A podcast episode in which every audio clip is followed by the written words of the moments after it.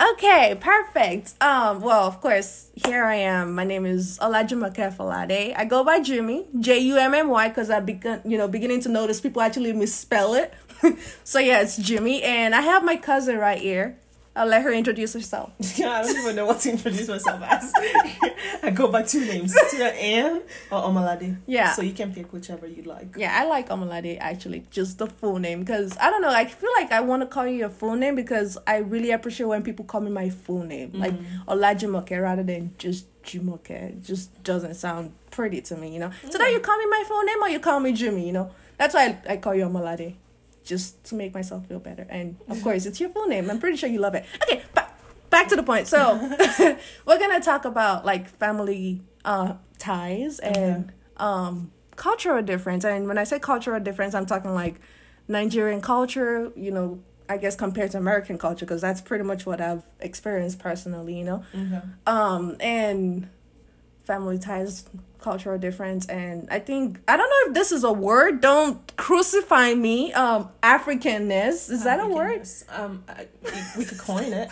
I like that. Yeah. Yeah. So it's like blackness but Africanness. Thank you. God bless you. Yes, my Africanness. Thank you. Okay. So, yes, we're just to talk about that. And I guess I'll just go first, you know, maybe like interviewing my cousin here. She's my cousin, okay? She's my actual cousin. Well, not the point. Okay. So, um I guess with family ties and that also comes with like Nigerian parents, you know, because of course we have Nigerian parents. Yes. Um, and what would you say would be like the cultural difference when it comes to Nigerian parents between, um, you know, living in America, having Nigerian parents, and seeing how your other friends in America have, of course, American parents? You know, what would you say would be the difference in this case? Like, what what is what have been your personal experience? Mm, well, African parents are no ordinary parents. I think in comparison, like with any immigrant parent in general, they're always going to be different from like an American parent It's true. because they've come with they've came to, they came to America with a like a different mentality about what they want to do. So they mm-hmm. have a purpose, and with that purpose comes some certain responsibility that they've put on the children to achieve and also on themselves to achieve because they have people back home wherever they've come from. In our case, Nigeria, that are looking up to them and they want to see some level of success with the move. Because you've moved away from you know like everything you know and everything that you grew up with and you've also made children into this new environment. Mm-hmm. It's like so what's going to be you know are you going to achieve that american dream that you left home for um so you know with my parents it's a lot of responsibilities on the children and also pressure at the same time um sometimes good because they help the kids but sometimes bad but at the end of the day they are our parents and That's true. we have to recognize the reasons why they've done things that the you know they've done things the ways that they've done it Yeah. but um growing up now being like a little bit of an adult and having a mm-hmm. little bit more freedom Yeah. you get to see that okay that's totally wrong and that's right Honestly. but that doesn't mean that you have to like accept the things that are wrong you can recognize that you know this upbringing and this experience was bad for me and i probably need therapy but, but I need therapy. I literally need it. But keep going. yeah but i i see where they were coming from and i see from you know the the way that they've lived their life and the experiences that they've had i can understand why they said this and why they did this but at the end of the day i mean i to to make peace with the way that i need to live my life i just needed to understand the the reasons why they did the th- things that, that the way that they did so Honestly, personally speaking, I it's not like I don't want to choose to understand them. It's just I've been so traumatized to the point that I'm just gonna give up. Not give up per se, just like not deal with the fact that I'm gonna try to understand why they said that or why they did that, you know? Because at the end of the day, they need to understand that I'm human. I have feelings, you know, I have a heart. you know, they can't just say whatever they want to say, insult me, and then think, oh, she's just gonna brush it off, or never even think of how I'm gonna react to it, you know? Um, and speaking of I kind of did forget what I was gonna say because you were saying something and something came up to me my mind right now and I guess I forgot what I was gonna say. But speaking of African parents, in my case, it wasn't a fun experience, especially living in America and having your own parents thinking, yeah, you're trying to act American. And I'm like, what? No, what what does acting American mean? you know, like you're trying to act like the African Americans here or you're trying to act like the white people. I'm like, not really. I'm just trying to be myself, mm-hmm. which I've always been, you know? And I guess it's kind of hard for them to understand because they grew up in this environment in Nigeria where it's like everything is done a certain way and yeah. they had to survive mm-hmm. somehow, you know? Um, but when it comes to cultural difference, I would say, personally speaking, I really do value our culture, you mm-hmm. know, Nigerian um Yoruba culture. Yeah. It's just when it comes to certain things, uh uh no, I, I literally put like a note or like literally not even a part of my life. You mm-hmm. get me? So that's something in regards to um, cultural difference. And Nigerian parents, I would say it's normal for them to be strict, mm-hmm. okay? It's normal, but it's not normal for them to just be hurtful because mm-hmm. not most of the time they are actually being hurtful and mm-hmm. they don't realize it because i think you said it the other day when i talked to you about this you said they don't realize it because that's the way they live their life when they were young? Yes. Okay. Yes. I mean there's not a lot of um how do you feel about this when they were grow- growing up? Um it wasn't about um you know how does this affect you? And you know we have the luxury of having that this opportunity to interview each other and say, so you've had this experience with your Nigerian parents, and I've had my experiences with my Nigerian parents. How does that make you feel? Um, can we find some similarities and some things that we could potentially say, okay, uh, like put our finger on and say this is wrong and oh this is right and I value this and that. But they didn't have that because they were just trying to survive. I mean, imagine it. So like Nigeria gained its independence in nineteen sixty October, right? Mm-hmm. And um, we have my dad was born in 1963. Wow. So he was only three at that time when, at, by the time they'd get independence. Mm-hmm. And think about growing up in that time and the things that he's had to go through and the life that he's had to live mm-hmm. up to that point. I mean, there probably wasn't enough time to stop and think, how does this affect me? How does my environment affect me? And, you know, he never thought about that. He was just wanting to succeed. He wanted to be happy and he just wanted to make it in life. So, um, but we have this time where, you know, times are changing and we get to think and be like, well, this is really affecting me because this, this, and that. So, you know, that's what I feel. And and and my thing, I think I've said this earlier, is I'm a peacemaker and I'm also a very I'm empath and I'm, I'm an empath is what people say. So I like to empathize with other people and um, I like to put myself in their shoes and think from their perspective and try to feel what they feel. Um, so that's why I think my solution to wanting to forgive in a sense or wanting to understand comes from my personality as being an empath and just being somebody that wants to keep the peace. That's um, true. Um, but you know, our ways of healing comes differently for everybody, and um, that's just where my comes from. So that's what I do.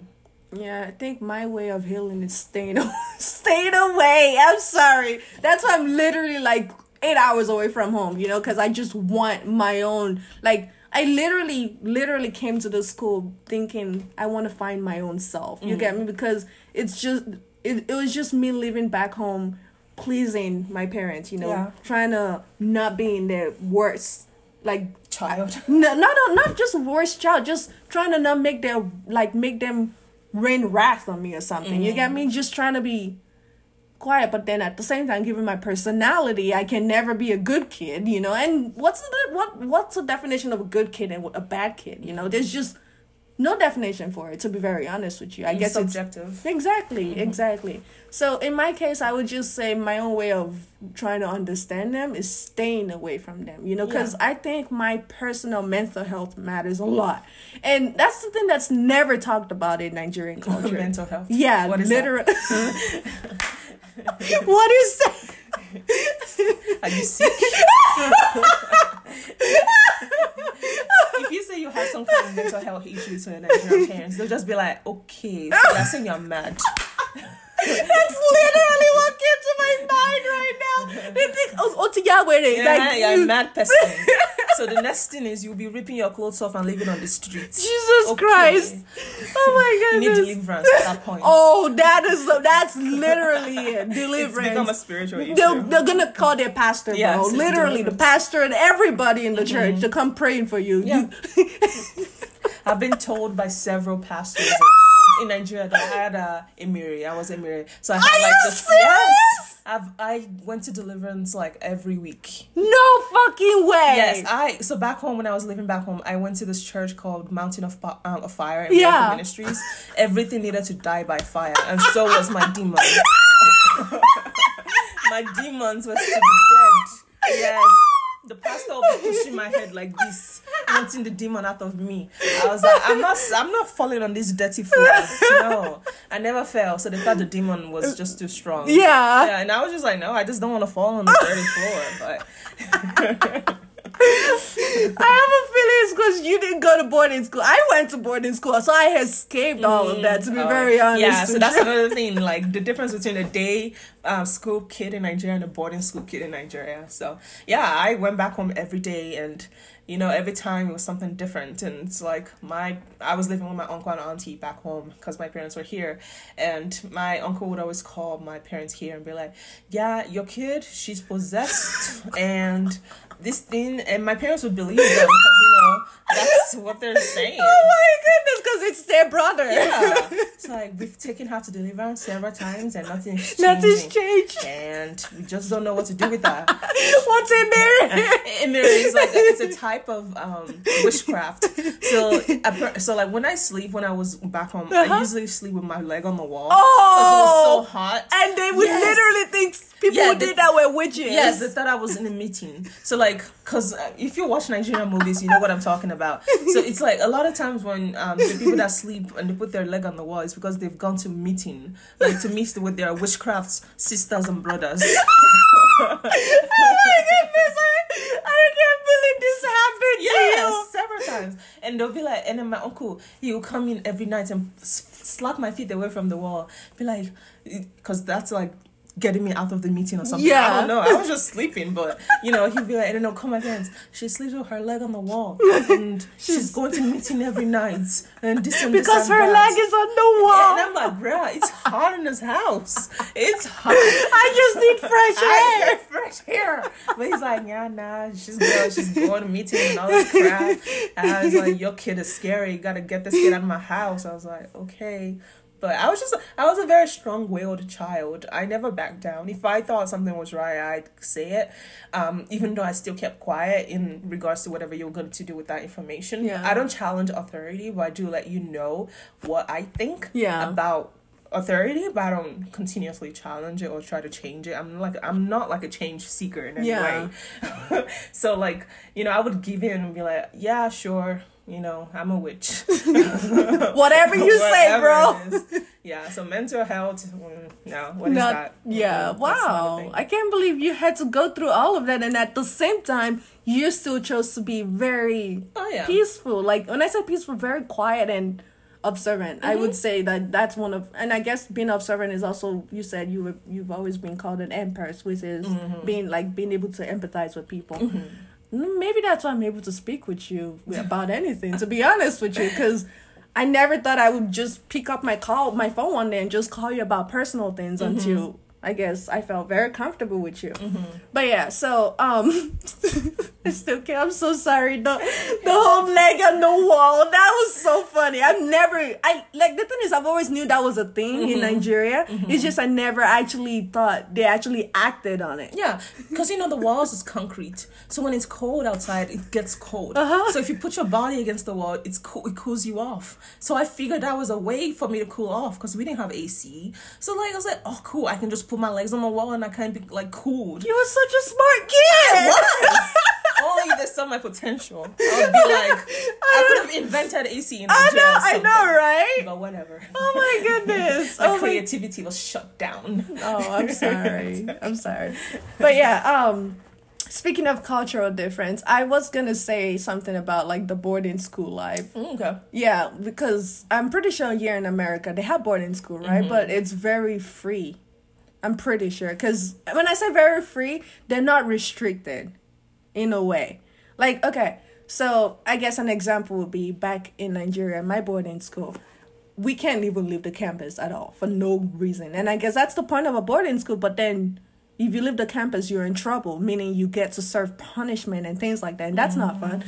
But I guess the point is, back in Nigeria, I really hate it. Imagine an 11 year old hating her life because she wasn't born in school. And I guess that's the cultural difference there because back there, if you're like one year older than somebody, Mm, seniority.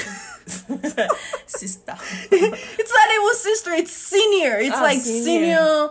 Let me, what's, what would be a name? Jennifer, senior Jennifer. Like, Uh-huh. why do I have to call you a senior? And you're just one year older than me. And it's like, yeah, this person that's one year older than you could literally slap you, Mm-hmm. beat you up, punish you, and you would do nothing about it because you can't do nothing about it. You know, that's that's one thing I really did not appreciate about my boarding school. It was Mm-hmm. very like it drove me crazy, but then I just thought of it as endurance. You get me? That's the way I, I thought of it to survive. And not only that, I had this very good friend back then where she would literally be like, endurance. Is June." it a private? Was it a private or public one? It was a public one. Oh, It- that's worst why. of all, it was Catholic. Oh. So if you weren't a Catholic child, you you had to be Catholic because of that school. Oh. You know, so it wasn't really like really fun there.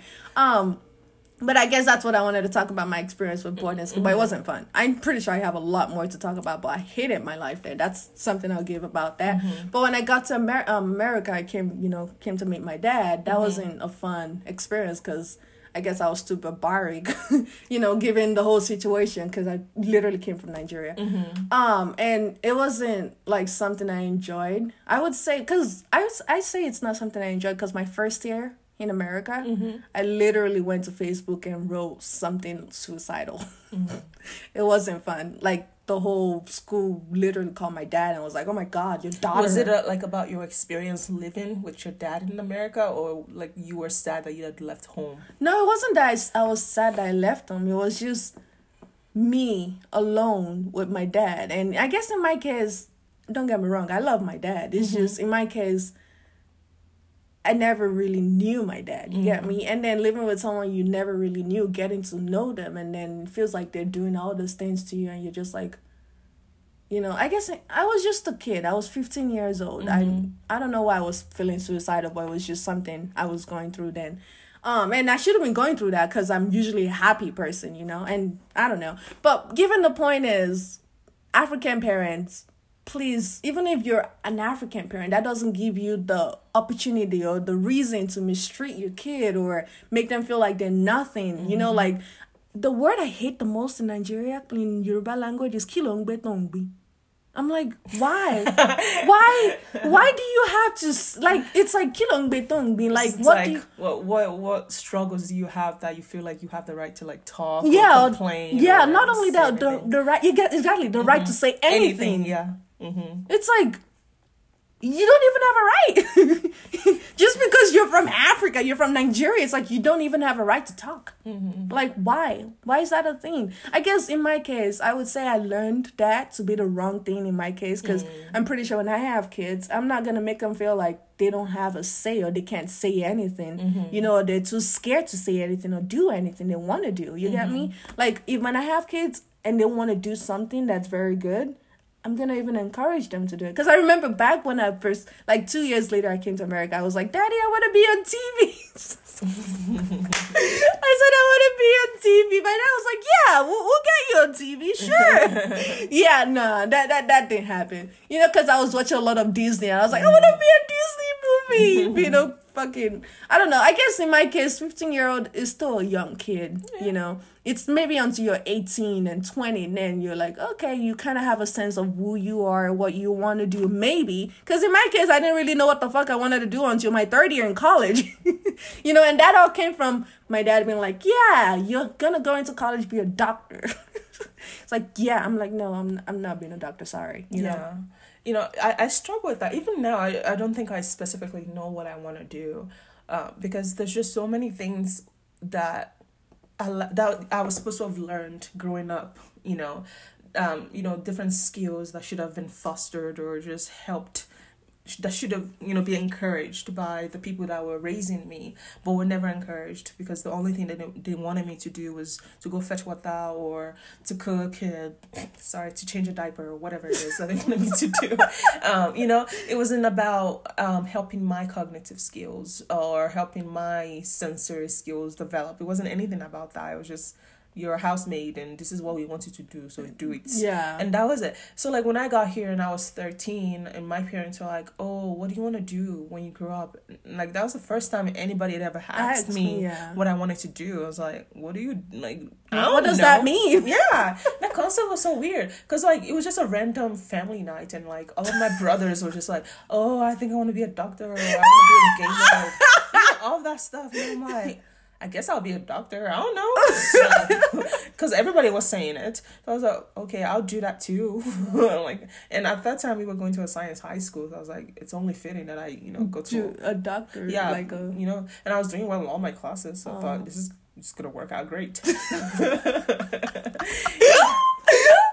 you know, and even then, like me going to that science school that my parents enrolled us in, it wasn't like a choice. It was more of like, okay, we kind of already think that we want you to be a doctor, so we're just gonna put you into this school that is just focused only on science and you know further your way and go to medical school. Mm-hmm. And because there was no sports. There was it was a little private school in grand prairie texas and i was just like i can't play sport you know i, I wasn't even thinking about oh i need to um, explore Yeah. like i need more different experiences because now i've been put into like this selective school that only does one thing and that was it Damn. yeah, it was with a whole bunch of smart kids, and I was like, I mean, I was smart too, but Yeah. like, I wasn't brilliant. No, not. I'm. I wouldn't say you're not brilliant because I do think you're brilliant. Well, no, but I wasn't at that. Meant for that. yeah, was. I was. I mean, I was always top three, but it wasn't like, oh yeah, like I'm passionate about this. Yeah. yeah. So I, I, I uh, being a sophomore, I was like, you know, I don't want to do this. Uh-huh. Like I, I can't play soccer. It's not even about soccer. I just want to do something else. Uh-huh. So I told my parents, and they're like, okay, fine, we'll put you in a public school and you Oh. see what's really out there. Mm-hmm. And you know, I learned so many things from public school. Um, I learned about Avid. I learned about the debate club Oh. because there's just more experience, more things to experience. And Yeah. I learned about emo kids. You know, it's public school.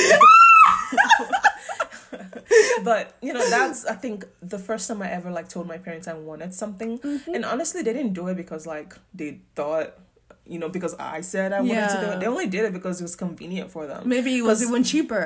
I mean, yeah. the school we were going to before didn't have a school bus, so like our parents had to drop us off every day and pick us Oh, up. So they're like, you know what? Yeah, sure, you can go to public school. It's convenient. Yeah, it's convenient for us. So it's not because like, yeah, you're so like You we value we value your opinion. Yeah. so we'll send you to public school. But you know, I I accepted. I was like, okay, I'll go to public school. Um, and then I still wasn't thinking about what I was gonna do later on, like as a career or anything. Yeah. And even when I applied to college, I only applied to one school, which was tech, Tech. because my brother was already here on a football scholarship. Oh my goodness. Yeah, and you know the thing is like didn't even like help me because they don't know the process either because none of them ever been to undergrad here. Yeah. So it's like I just did it because like you know I don't know he's here so I guess I'll do it too. Join in. Yeah, I'll join in here and like you know I didn't know anything about scholarships. I didn't know anything about like you know grants. Nothing. Well, I had to figure everything out myself. And plus my brother is here, but like the financial aid office takes care of everything for him, so he doesn't know you know how that works. Wow. Yeah, because they take care of the athletes. Like they don't. Oh, that's they don't know how scholarship or whatever works. So I had to figure it out, and you know, if I don't figure it out, they would be my parents would be mad that I didn't. So I think I just had to like grow up really early. Yeah. Um, for sure, but I feel that. Mm-hmm. And speaking of the whole science thingy, I remember my brother when he was still in high school, he was doing great in biology, you Mm-hmm. Oh, know. oh, yeah. And my dad was like, "Yes, he loves biology because it because he was doing great in it. Mm-hmm. He's gonna study biology. And first year in college, well, first semester in college, my dad enrolled him into all biology classes. Yeah, that that didn't work out at all. yeah, it's different than from high school and college. Yeah, and right now is he ended up you know switching major to like business and administration. He's doing great. He loves the classes. Mm-hmm. Yeah. There was a time I called him this semester and was like, "Hey, you want to see my grades? I'm gonna flex it." Mm-hmm. you know. Well, I didn't let him flex it because I I could care less, but. well, I care. It's my brother, but my point is, you know, it's just this African parents mentality where it's like, if you can't be a doctor, you're probably a failure. And not only that, it's like, okay, so there was a day I watched a little um stand up comedy. This guy was Chinese. Mm. He did a whole stand up comedy on the TV, and he was like, "Yeah, Chinese parent they want you to be a doctor, but then when They they, never go. yeah, exactly, then they're sick, they never go to the doctor. They don't even know what doctors do. They just know it's a prestige, you know. Mm-hmm. So that even hearing him say that, that's exactly what happens within the African, like especially Nigerian parents. They want you to be a doctor, but It's just like the stable job. It's what they know. Like I've like you know, if you're an artist in Nigeria, it's like what what are you doing? How do you make money? It's not stable. So you have money this month, but not next month. Like no, like they don't want that for their kids. They want a That's true. stable job, and the only like prestigious stable thing that they can think of is if you're a doctor, at least you can treat people because there will always be sick people. So you can treat people and you'll make money. but they never think about the loans you had to take out to go to school. Oh, but the, it will pay itself back. That's the thing. It will. Bec- no, it will because it is true. If you, if you go to medical school Uh-huh. like you get a job as a doctor, obviously you're going to get a job as a doctor if you're good and smart That's at it. true. So you'll pay eventually pay your loans back. It, it's like a job that has a return on you know your Investment. investments and stuff. So like it's true, and you know being an engineer is true as well because you know you'll make money back and also being an attorney a, law- a lawyer you'll make the money back no matter how expensive the schooling was so you know it makes sense it's just it's it's a safer option for them I think my dad has kind of slowed down a bit about the doctor idea because Mm-hmm. in Laredo there's like two doctors that he knows that are Nigerians Mm-hmm. and I guess they're close together to the point that they tell my dad that they're still in debt and they're like in their 50s. Mm-hmm. yeah it's expensive medical school is at least $200000 um and that's like the least 200? I thought it was 500,000. Uh, that's what I'm saying. Just, I don't know. I mean, I'm sure it goes up, but like the least I've known somebody to owe for medical school is like two hundred thousand dollars. So I'm just like, if you're gonna do it, you better know you wanted to do it. Exactly. Yeah, cause you know I came into tech and I was like, you know, I don't think that medical school thing is a thing for me because Uh-huh. I just don't like bone. I don't like seeing bone crack. I don't Oh, like hear- blood I don't. I mean, I don't care about blood, but like bones, something about bones just like gets to you. yeah, like, I don't like when people like cracks their knuckles, cause like I just don't like. I don't like it. It's like I feel the, like the hair. I get goosebumps, so I don't like that. So I'm just like, okay, well, I'm sure at some point I'm gonna have to be seeing bones and stuff. But I Uh-huh. don't want to, so I was like, I'm not gonna do that. And my parents were like, you know what, you should just be an engineer then, um, because my brother was a Engineer. petroleum engineer major. I was like, mm, Sure. okay. Uh, I mean, because I never like thought about what I'm good at and what I would be able to do. Yeah. Because I just never thought about it, and nobody ever like engaged me in that conversation of, oh, okay, we've seen your skills, and this is what we think your skills are, and this is what you should or could do. Mm-hmm. Yeah. Nobody told me that. It was just more of like. You should do this because we told you to. Yeah. and it's not like I can challenge them Because they're your 'cause, you know. I mean, American kids will probably be able to challenge them because that's how they've they've you know been thought to do like Yeah. challenge the system question it um don't just say yes which is great but for us it's like no You have to say yes. yeah you, have had no to. choice. that's the culture that's you know the african way that's the nigerian way at least so it's like okay i guess i'll be an engineer and then i started taking cal 2 and i was like uh, no. hold up like no because I made a B in Cal 1. I was Uh-huh. like, okay, maybe I'll make a B. in Cal Uh-huh. 2. And then I got a Cal 2. That was the hardest cow, bro. And they told me that I only get like Cal 2 is harder than Cal 1. I was Uh-huh. like, I mean, it only made sense. But then they were like, oh, Cal 3 is easier though. I'm like, there's a 3? Yeah. Oh! I was like, you know what? I don't think I can do this. So like I just never studied. So I failed Cal 2. Damn. Yeah, I failed Cal 2. And I wasn't even thinking that it was a big deal. Like I just failed a college course and I was like, I guess I failed. Yeah. And, like I don't like freak out on anything at all. And that concerns my parents. Oh. Yeah, because like when things when bad things happen, you know, like I'm like, okay, you should try to fix this, and like you know, I don't do that. I'm just like, all right, let's think about how, How to move on. Yes, and then my parents are like, what? No, Let's dwell on this. let's dwell and fix this. And I'm like, no, see, that already happened. Like, Yeah. you, you know, you know, we can't change it. Yeah, it's like it's like why do we care more about your life than you do? I'm like, it's my life. I care about it. Yeah. I just don't care in the way that they wanted me to. So it was very concerning for them to be like, you just failed Cal too, and then I failed chemistry as well. No idea of, what was going on in chemistry. Every time I passed by the chemistry building, I'm just like, ugh, terrible experience with this building. Damn. Yeah, I failed chemistry. I failed Cal two, and then I also failed my introduction to engineering analysis class because like I have an excuse for this, but it's not a good one. Yeah. But like my professor was Indian, and I I could not make out anything he was saying, and I was just like, you know, I think I'm gonna fail this. So my GPA basically was a one point nine. Yeah. Wow. Mm-hmm. Yeah. and then the I thought university. I thought I did worse, but keep going. Please keep going. I literally, I literally was thinking you did better, and then No. they probably took you out of Texas Tech. But keep going. No, the university was like, "Yo, like, do you want to switch majors or what? Like, I mean, do you want like you want to retake the class?" I was like, mm, "I don't know, but sure, I will." But my parents was like, "Heck, Nope. not, you're not. We're taking you out. you're already in debt. You've only got a point nine. I was like, because in my head, I, I didn't understand the concept of a GPA. Because I mean, I had it in high school, but like no one really. Nobody said, oh, Yeah. oh, you know, I mean, I had a 3.9, but like, it's high school. Yeah. Now that I think about it. But like, you know, nobody said, you know, this is GPAs. I thought it was just a thing that would end. In, like that first semester, first semester? year. yeah. And then I God. start a first. I didn't know it built up on each other. Like you had to like keep building it up and raise. I didn't know that. So like my parents were like, "Nah, you're not ready for for college. Oh. you need to come back home or you So know, they pulled you the first semester.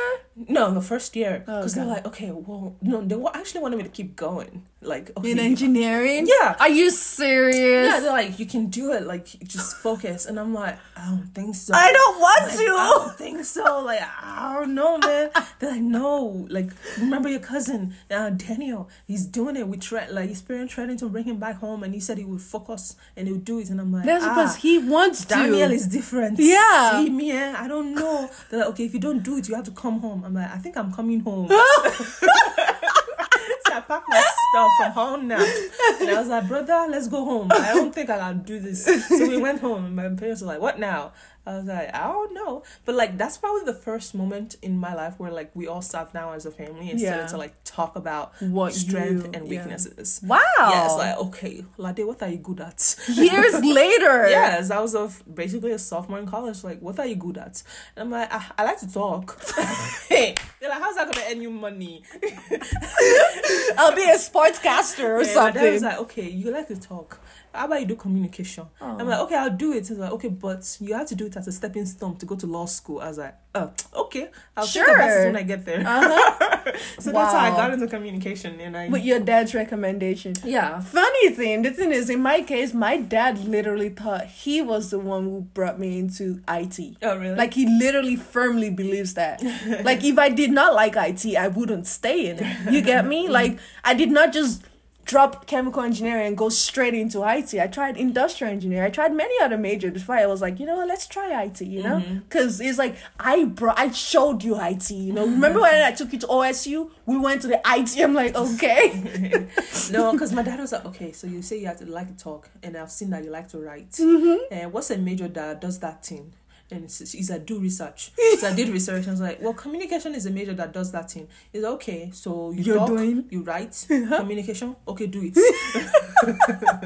you were probably exploring at that moment. yeah, of course. I was, oh, man, that was like one of the most hardest moments of my life. Where like, because my parents were like, you're a disgrace to the Jesus. family. You have come home. Everybody know you're in tech, but not everybody know you're at home.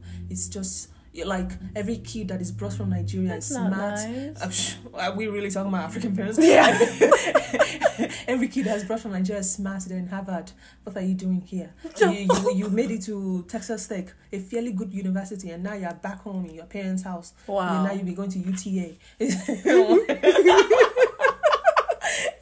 like you're in debt. You're going to the debt's going to ruin your life. And like I was scared because I was like, shoot, I don't know. like man, it was a it was I was highly depressed at that point. Um, it was it was a really bad time for me. You know, one thing I've always really never liked is the fact that so in high school I did great. Mm-hmm. Literally got out top, you know, five percent. Literally like was great in high school. You know. Mm-hmm. Then I started college in Laredo where my dad forced me to stay. I did that for two years. Did great. My GPA was great. No complaint. My first year in Texas Tech, where I failed one semester, every good thing I did went down the drain because That's how it it works. in African parents, you cannot fail. You you have to be successful every turn in life. That's one thing they need to actually understand in Nigeria and every any African culture. It's like you need to understand we're humans. We're gonna fail at something mm-hmm. at some point. You know, give us the chance to fail and give us the chance to, of course, succeed and learn from our failure. But no, you're never given the chance to learn from there. Mm-hmm. You have to pass. You have to do great. And I say that because that semester I literally only failed two classes, literally just two D's. And even a tag, D's is almost even passing, but whatever. I guess my GPA was really bad and my mm-hmm. dad was freaking out because I got a 2.4. Like dude calm down. Like it's not the end of the world you know? And it was like yeah like that that that was a christmas holiday i'm like i had a horrible christmas holiday. And then that same christmas holiday there was this girl who was my cousin who came from nigeria that same day. Mm. That day she knew everything about my life because i failed a class. Mm. Literally Oh, like yeah. Go ahead Everybody that I don't even think are related to us knew my story at that point. Like your dad, everybody, every like everybody will be calling me, talking to me, encouraging me. "Ah, Are you serious? ah, your dad is so nosy. Every time, everything, he'll be calling. Omolade, you have to do this. Omolade, you have to do that. I mean, Jesus, that's- Jesus, Jesus. Like uncles and aunties from all corners of the world. literally calling you Oh my god, it was it was ter- and then my dad too, and then my mom will come. After that, my mom will come every night. i mean you picked up the call that's the difference between No, it's not you. my phone. I don't like. It was Oh. calling them and they'll put me on the line to come talk to them. Oh. We want to talk to Omolade, because like everybody will ask how Omolade doing. My dad will she not doing well. This and this and that. So let me talk to her. Every ah my Jesus. Until I graduated college, that continued because I Are you living at home. Yeah, because I was living at home. It was oh my gosh, my undergrad was terrible, man. That's why I had to leave. up to up to this very day, I feel like me and my sister were always proud we talked you out of leaving your house. I'm pretty sure other people did, You didn't but talk me out of leaving my house. but we, we really we really do feel like we we like it feels like we had an impact, but it doesn't really matter because it, it's your decision at the end of the day. You get yeah, me? I mean, I, I knew I needed to leave, but then I also knew that I just didn't want to leave just because I didn't like what was being said to me or Mm. how I was being treated or because I just didn't like, you know, that they said this or that my business everybody knows. Yeah. I just didn't want to leave because of that. I have to have a purpose to leave because I know at the end of the day, Yeah. people will be like, "So what did you do with your life?" Because it's not be like it's not gonna be what did your parents tell you to Do, do, yeah. or what did your parents do to you. I understood that it's my life, and at the end of the day, um, the blame or the success will, Will always be be on, on me and not on them. Yeah. So I was like, okay, I know I'm not happy where I'm at right now, but also, what's gonna guarantee my happiness if I left? Yeah. Would it be worse or would it be better? I don't know. Um, but I needed to know where I was going. I couldn't just leave. Man, many times my friends would be like, "Hey, just come live with me, Sam. Just come live with me. Just move out. Like you don't have to like listen to that bull crap. You don't have to take the abuse or whatever it is that you want to call it. You don't want to do that." And I'm just like, "Yeah, I don't have to, but I just don't feel that it's the right time for me to leave." Um, because what good would, would it come? Like I feel like my relationship with my parents would have just died, and nothing. Like I would be just just there would be no relationship because I feel like I would have been doing it out of anger and I didn't want to do anything out of anger. I never wanted to do anything out of anger. So I was just like, if I'm going to leave, it's going to be peacefully. Yeah. and it's going to be because I've talked to you about it, whether you agree to it or not. But you know that I'm leaving. Uh, and I've given you notice of it um, because I, I love my parents and I don't ever want to like disrespect them or um, you know do anything that um, is not respectful to, To them, them. as my parents. So that's why even though they never respected me um, as their child, I still needed to respect them because you know me being a Christian and like me knowing not because my parents wanted me to be a Christian or anything like that. Me knowing my faith, I knew that I had to respect them and also that they were supposed to respect me. But you know that's not a thing that we're gonna get anytime soon. So That's something I kind of a little bit and I envy you on that. The fact that you're able to take what they've done to you, like what you've learned from them, and take it in a peaceful and you see it in a very bright way. You get me? In my case, it's not like I don't see it in a bright way. It's just I don't want to deal with that. You get me? I mm-hmm. don't want to be around that. And I've noticed something about that, especially with my dad. It's like when I'm not home, hmm. he makes me feel like I'm like a good adult, like I'm grown up, I'm Mm-hmm. this, I'm good, I'm that. But when I'm at home in person, Mm-hmm. you literally be like, you're irresponsible, blah blah blah. I'm like, wow, Mm-hmm. didn't you say I was responsible like a month ago when I wasn't here? You get me? Like Mm-hmm. it's just the thing is, I feel like staying away from them, they get to understand and you know learn to love you Mm-hmm. when you're far away. You know, they want to love you because you're far away and they want you closer. But then, personally, I, I don't want to deal with that. You get me? There's just always something about the way that they view life that always wants them to fix you.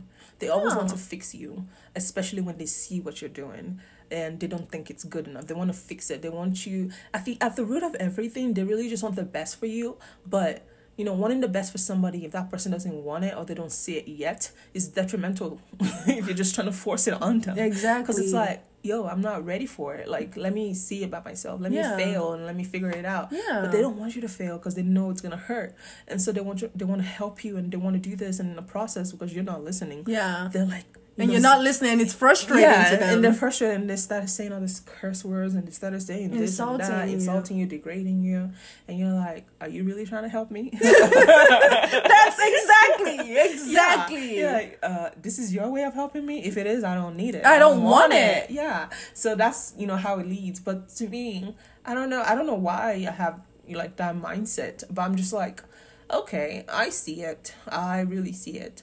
But I don't appreciate that you're trying to do that for me right now. Um, I mean, I when I talk to my parents, I mean, I don't talk to my parents about like my feelings or anything like that. Yeah, same. Yeah, but like when they talk, I hear them and I'm like, okay, so that's what you're saying. Okay, okay, okay, I see what you're saying, and I understand what you're saying. Um, but you know, I'm just like, okay, okay. But I just pick my battles. You know, there are some things where I know I'm doing this, and it mm-hmm. doesn't matter what you say, I'm Yeah. going to do it. Exactly. And you know, we fight, but one thing I just never do is just like I never try to I never disrespect them. That's my thing.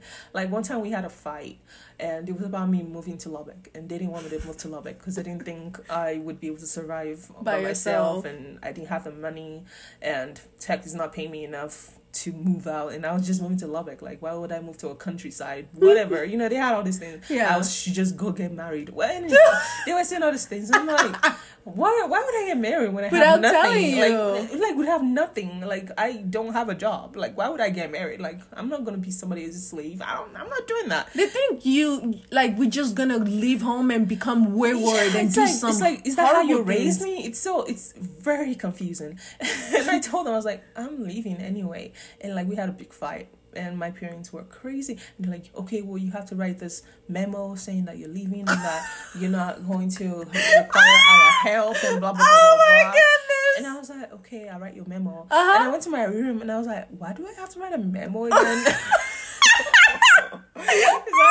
I, went back to them. I was like, I'm not writing the memo because I just don't feel it's right for me to do it. Yeah. like, what are you gonna use the memo for anyway? You know how Hold it over so, my head. They're so diabolical, and it's like they're like, oh.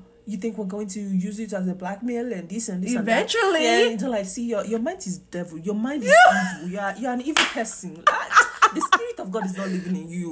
I saw you're a Christian. I'm like, Jesus. Wow. You're already blackmailing me right now. I haven't even written the memo yet. but I was like, I'm doing it. I'm leaving anyway. And it's like, school starts August 17th. I'm leaving. They're like, no, you're not. Even if you do, we'll say it's you that did it by yourself, okay? Mm-hmm. And I'm like, okay. So, you know, we had, it was a big fight. And I left their room. I was angry. So when I get angry, I cry. So I was crying. Aw. And my dad was like, look at those crocodiles' tears. Are you Oh, serious? it was terrible. And I left. I went to my room. I went to my. They don't even believe it's real tears. I went to my closet and I closed my room. I was like, oh, Jesus, nobody understand me in this house. Oh. and then my dad, because he's angry too, he comes out of his room. He's like, ah, did she leave? No. he thought I ran away from home. Did she leave? And my mom was coming. I could hear her. And they opened my door. They didn't see me in my room because I was in my closet. Uh-huh. It's like, ah, she left. And my mother, I, I can't see here. I can't see. Oh my God. And then they came to my closet. And then, open this closet door. I was like, I'm not opening it. Leave me alone. Oh. it was a terrible time. That was that's very sad. But they expected me to leave. Like they always expect the worst. At least from my parents, they expect the worst of me or like of their kids. Like they'll be like my my brother one time he was hanging out at school Uh-huh. with like some of his football friends, and uh, my parent, my dad came to pick him up after practice, and my dad was like, "Why are you hanging out with those people? Are you Uh, doing drugs?" what And- the- Yes, they always just expect the worst of me, of us. I don't know why, but they're just so scared that we're gonna get into terrible things that it's like they're like self-proclaiming that we do that thing just to prove them right. That's how Oh, it feels. Wow. Yeah, it's really bad, but I think it's it, it comes from their own insecurities and from that their own um I don't know unfulfilled life. I guess. Speaking of their insecurity, like they want to feel right. Mm-hmm. That's what my dad felt when I failed my first semester here at Texas Tech. He Mm-hmm. was like, "I know you were in school just playing, saying, oh my God, my dad is not here to watch me. Like, who has time to be thinking about my dad is not here to wa-" like what? like just because I failed doesn't mean I did not work hard. I actually worked hard for those grades, and even mm-hmm. if I failed." I guess I'm just not. I just don't want to study this. I don't mm-hmm. want to do this. You know, it's not mm-hmm. like I was out here playing, partying every day. Like, Yeah. because that's exactly what I was thinking. Yeah, she partied every day. My dad is not there to watch me, so she sleeps every day. like, I understand. I love my sleep. I love sleeping. You even know that, but mm-hmm. that doesn't mean I'm stupid enough to sleep and leave my class behind and leave work behind. That's just not responsible. Well, not. I guess scratch that but that's just not what i'm doing. You get mm-hmm. me? Like don't just come to conclusion because you think i would be doing this and that's exactly what i was doing. Mm-hmm. You get me? Yeah, and that's I, I always see through it. Like when they start talking and screaming, I see through it, and I'm just like, you have done something in your life that you didn't feel proud of when you were in college, and you think I'm doing that, and Exactly. I'm not. And if you think that's what I'm doing, you can think that, but That's I'm on gonna, you. Yeah, that's on you. But I'm gonna tell you what I'm doing, and if you don't believe me, that's on That's you on as you well. too. and it's like, and I, and that's why they always feel so agitated because they're like. How dare you think? How dare you not think the way that we're thinking? I know, right? How dare you not be agitated about the way that we're feeling? How dare you like? I swear to God, there was a time I went to this place in Houston, this lady's house. This old lady, grandma, she only speaks Yoruba. She doesn't understand English. Mm-hmm. And she was, I guess my dad was trying to make me speak Yoruba. And, you know, they were telling, this old lady was telling me some things. And I genuinely do not understand what she was saying. Mm-hmm. And the first thing that came out of my dad's mouth is she's pretending.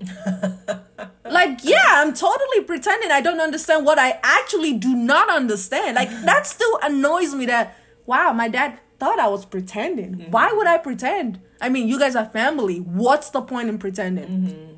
Yeah, I mean, I've had moments where I've questioned whether my parents are really my parents.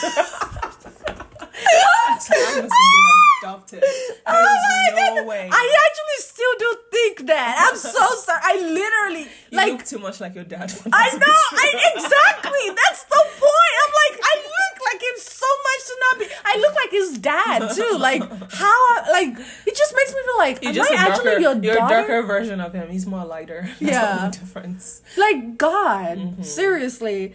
Um, and something about African parents, especially the culture, is if you're if the the parents are talking to you, you can't talk back. Oh yeah. Like I remember doing that when I first came to America. I got slapped like mil- like a lot of times, and it wasn't until like two years later that I understood. I was like, oh, don't don't talk back. Just listen. Let them say what they want to say and go. Mm-hmm. You know. But then that became a problem again because when they're talking, I'm not looking at their face, and then that becomes it's like you have to look at me. I'm talking to you, and then another problem. I'm looking at him. You are looking at me bad.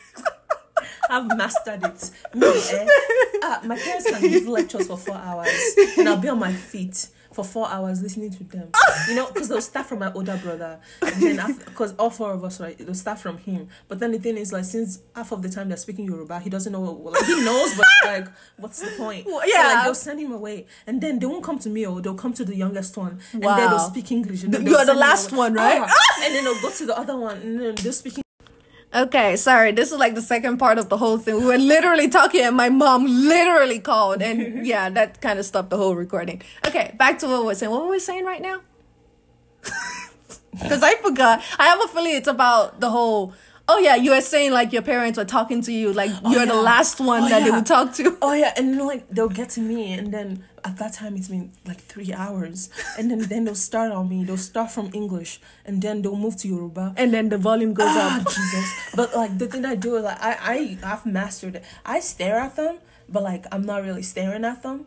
Like I see double of them, so like I see. I'm not really looking at the real one. I'm looking at like the second one. So it looks like so my my eyes are always moving. So it looks Yeah. like I'm staring at them. but I'm not really staring at them, Oh. and my face is always composed because Uh-huh. I'm not thinking about what they're saying because I'm zoned out. Yeah. I'm thinking about something else. Something I'm thinking about oh man. So tomorrow I have this homework Yeah. and this homework needs to be done. And they're like, well, do, do you understand what I said? And then I'll come back. Yes. It's like, what was the last thing I said? Like, something about this. I'm like, Yeah. I see, you still don't understand. No, like, I'm like, Jesus, I understand. Save me. And, and then my dad is done, right? And then my mom starts. Oh And I'm like, God. Jesus. I'm like, do you want to say this or another day? Uh, it gets worse. My mom is like, these days, my mom is like, okay, Blade, do you want to sit? I'm like, no, I'm not sitting down. eh? If I sit, this will go on for 10 hours. Honestly. No, I'm not sitting. Like, and I'll be stamping my feet like this. Like, mm-hmm, mm-hmm. Don't just just sit down. I'm like, no, I'm not sitting. No. Ah, I have to give you respect. You're Yes, talking to me. yes. No, I'm not. Because if I sit, ah, It'll keep going. ages. Honestly, Ages. bro. Yeah. Honestly. That's what I do, man. But yeah, it's not a great idea to talk back to Nigerian African parents because you're getting slapped. Like, unsolicited slapped.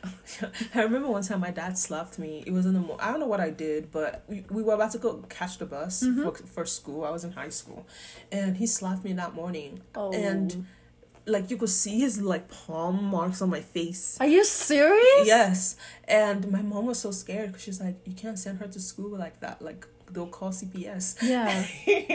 and then my dad was like, well, it's not that much. You just send her to school anyway. And I was like, I'm not staying home. I'm going to school. Yeah. I'm going to school. So I went to school, but they were scared. Like they kept calling me throughout the day. Uh, Has anything happened? I'm like, I didn't even respond. I was just like, Why did they slap you? Yeah. They were gonna freak out. yeah. But I'm just like my dad because when he gets angry, he doesn't see anything. He goes red.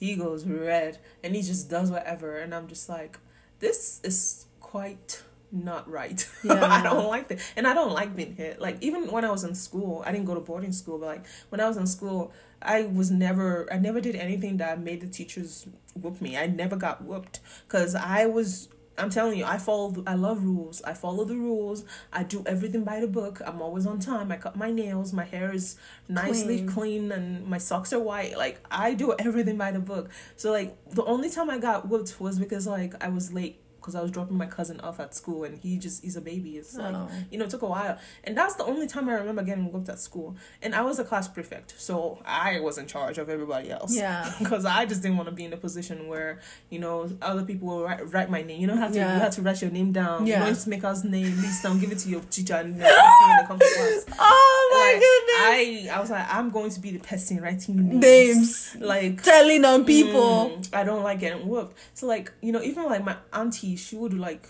beat me for something because because like my auntie never gave me meat whenever I ate. Are When I you was- serious? Yeah, yeah. I, I told you, I'm basic. I was basically like a slave to them. And one time I got angry. I was like, you know what? And she was frying goat meat that day. I was like, you know what? No, it was chicken. Chicken. I remember it was bony chicken. I saw chicken. I saw the chicken. I was like, you know what? I'm going to steal this chicken And eat it. and eat it. Mhm. And by the by the time you see it, it will be gone. I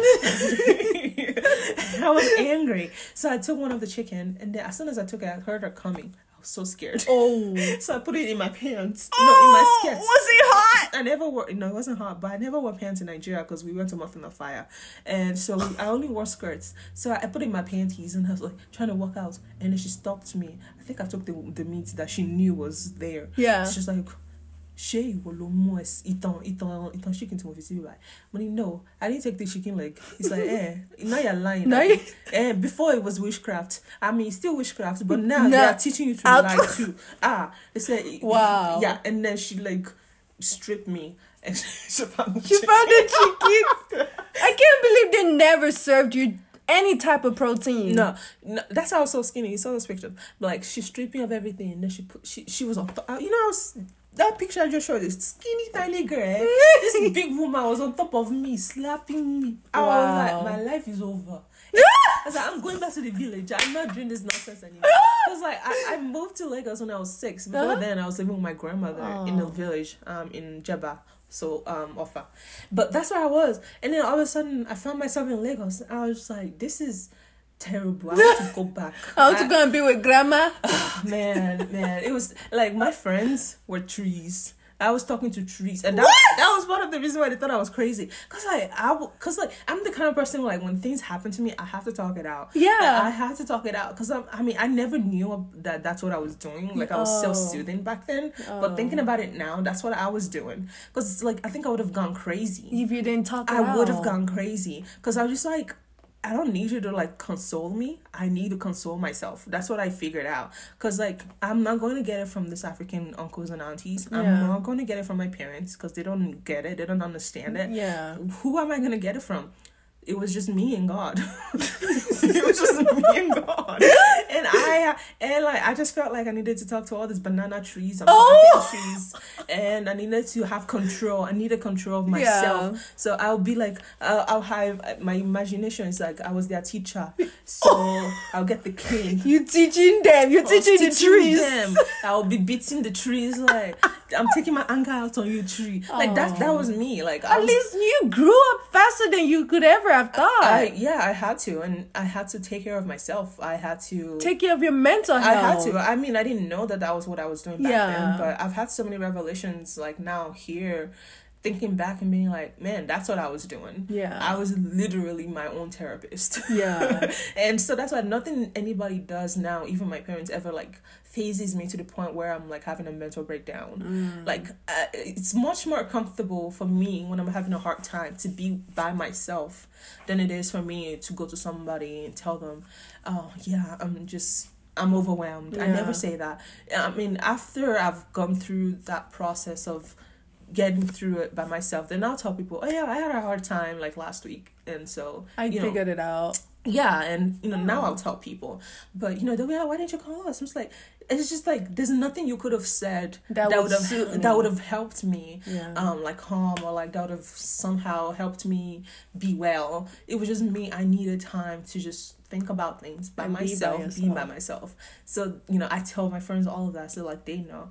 But you know, it's just when you live in you know a, a time and with people, um, like our parents that you know they are not allowed either to express their own emotions and it eats them up and they needed an outlet so They we take are it the out on easy the targets kids. yeah we're the easy target and they just put it on us and it's unfair but that's what happened and we can't change that Yeah. so we just have to figure out a way to you know fix ourselves Yeah, that's one thing I've learned so far. It's like when my dad is nice on a regular r- random day, I'm surprised. I'm like, what is going on? Did he wake up on the right side of the bed? Mm-hmm. You know? And this time when I went home this past holiday, my mm-hmm. dad was really nice, even laughing around with me and my sister.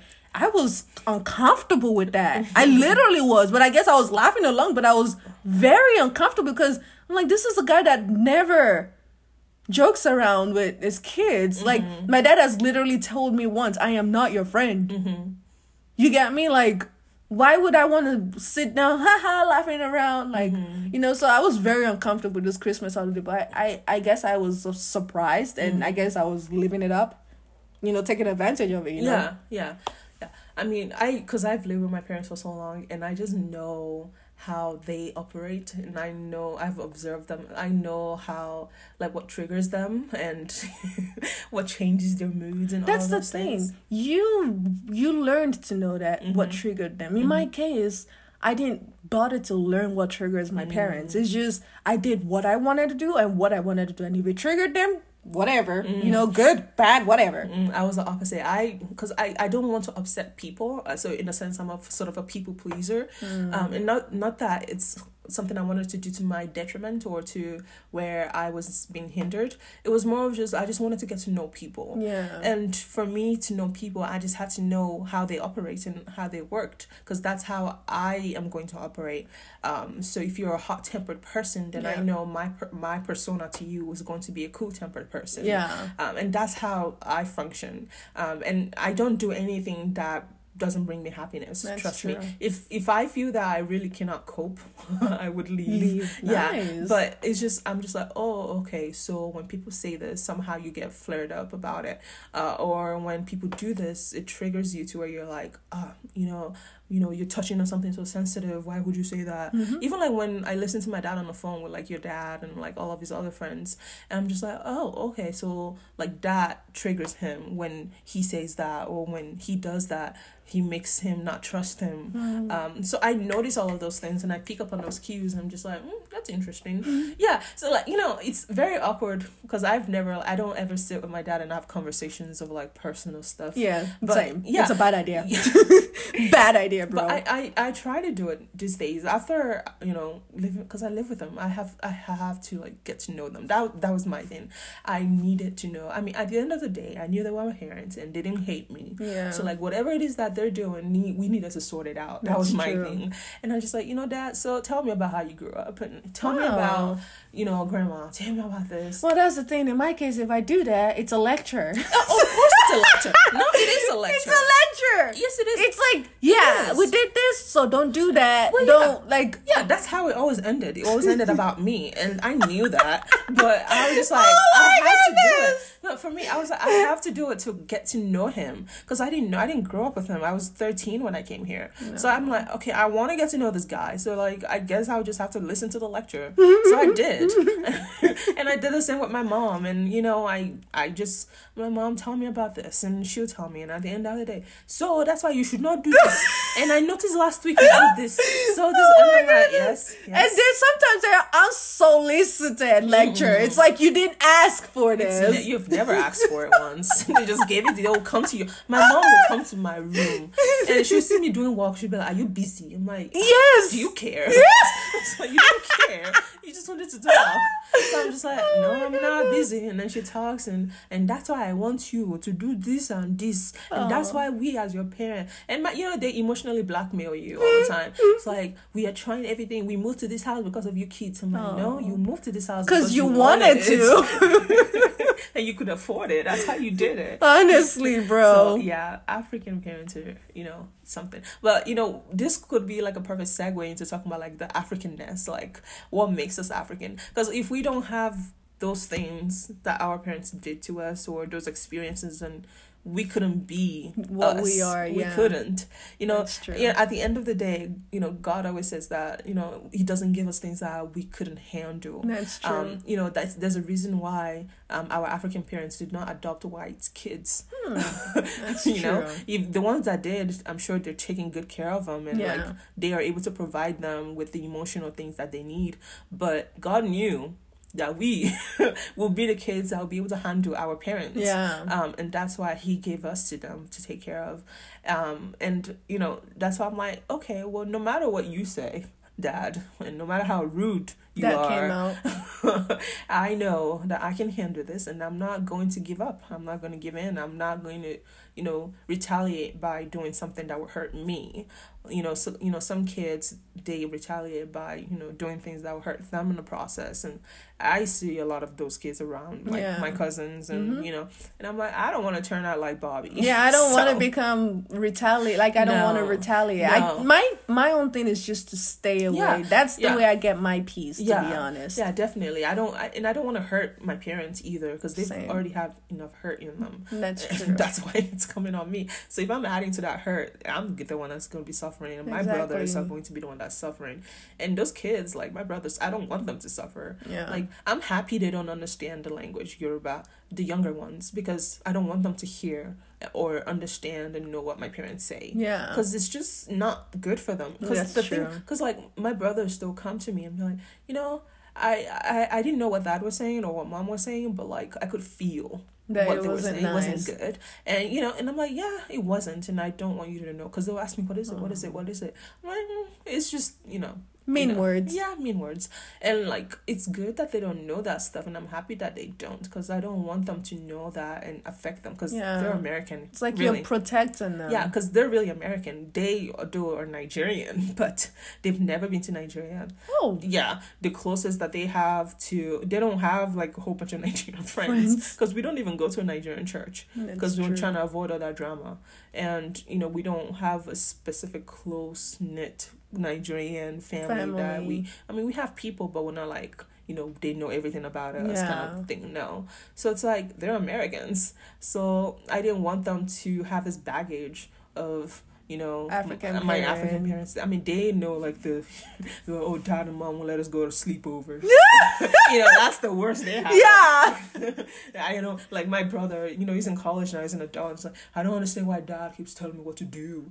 like, Paul, you still live in his house. I so like you can't like what do you need? Like Yeah. like he's like I can't, I'm I'm offended by what dad said and I just can't I, I don't get it. I'm like, well, you can that could be your biggest problem in life. Yeah. You can do that Honestly.